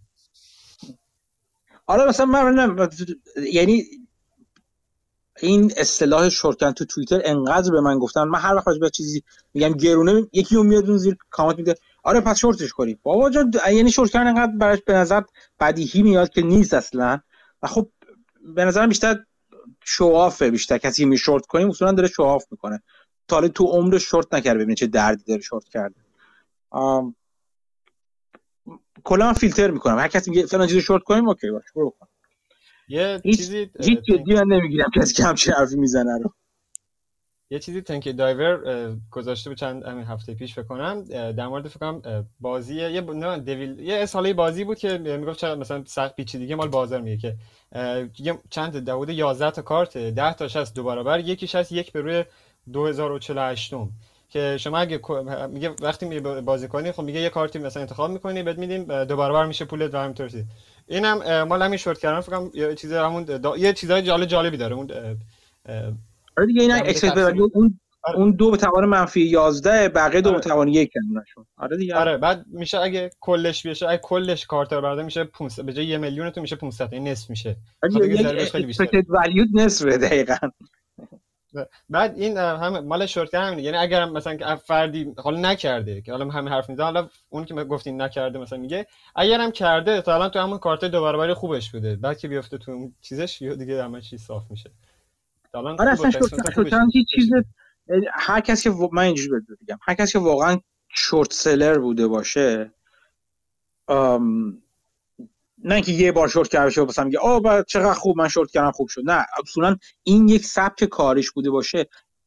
اون دردی که کشیده رو اگه بازم شایق باشه که بخواد برای انجام بده یه قسمتی از مغزش یه پیچی چیزی شله اونجا. نه اینکه ببینه به معنی بد نمیگم ها. به اینکه واقعا یه سیمکشه مغزش یه تفاوت خیلی عمده ای با آدمای دیگه داره. چون که خود مثلا کسایی مثل چناس گفتم بارها دیگه یه چیزی من تو روان من یه چیزی فرق داره با آدمای دیگه. من از این ور ماجرا بیشتر لذت می‌برم تا اون ور طرف مقابل ماجرا و خب آدمای عادی اینجوری نیستن دیگه. نه که بد باشه اونا اینجوری هن.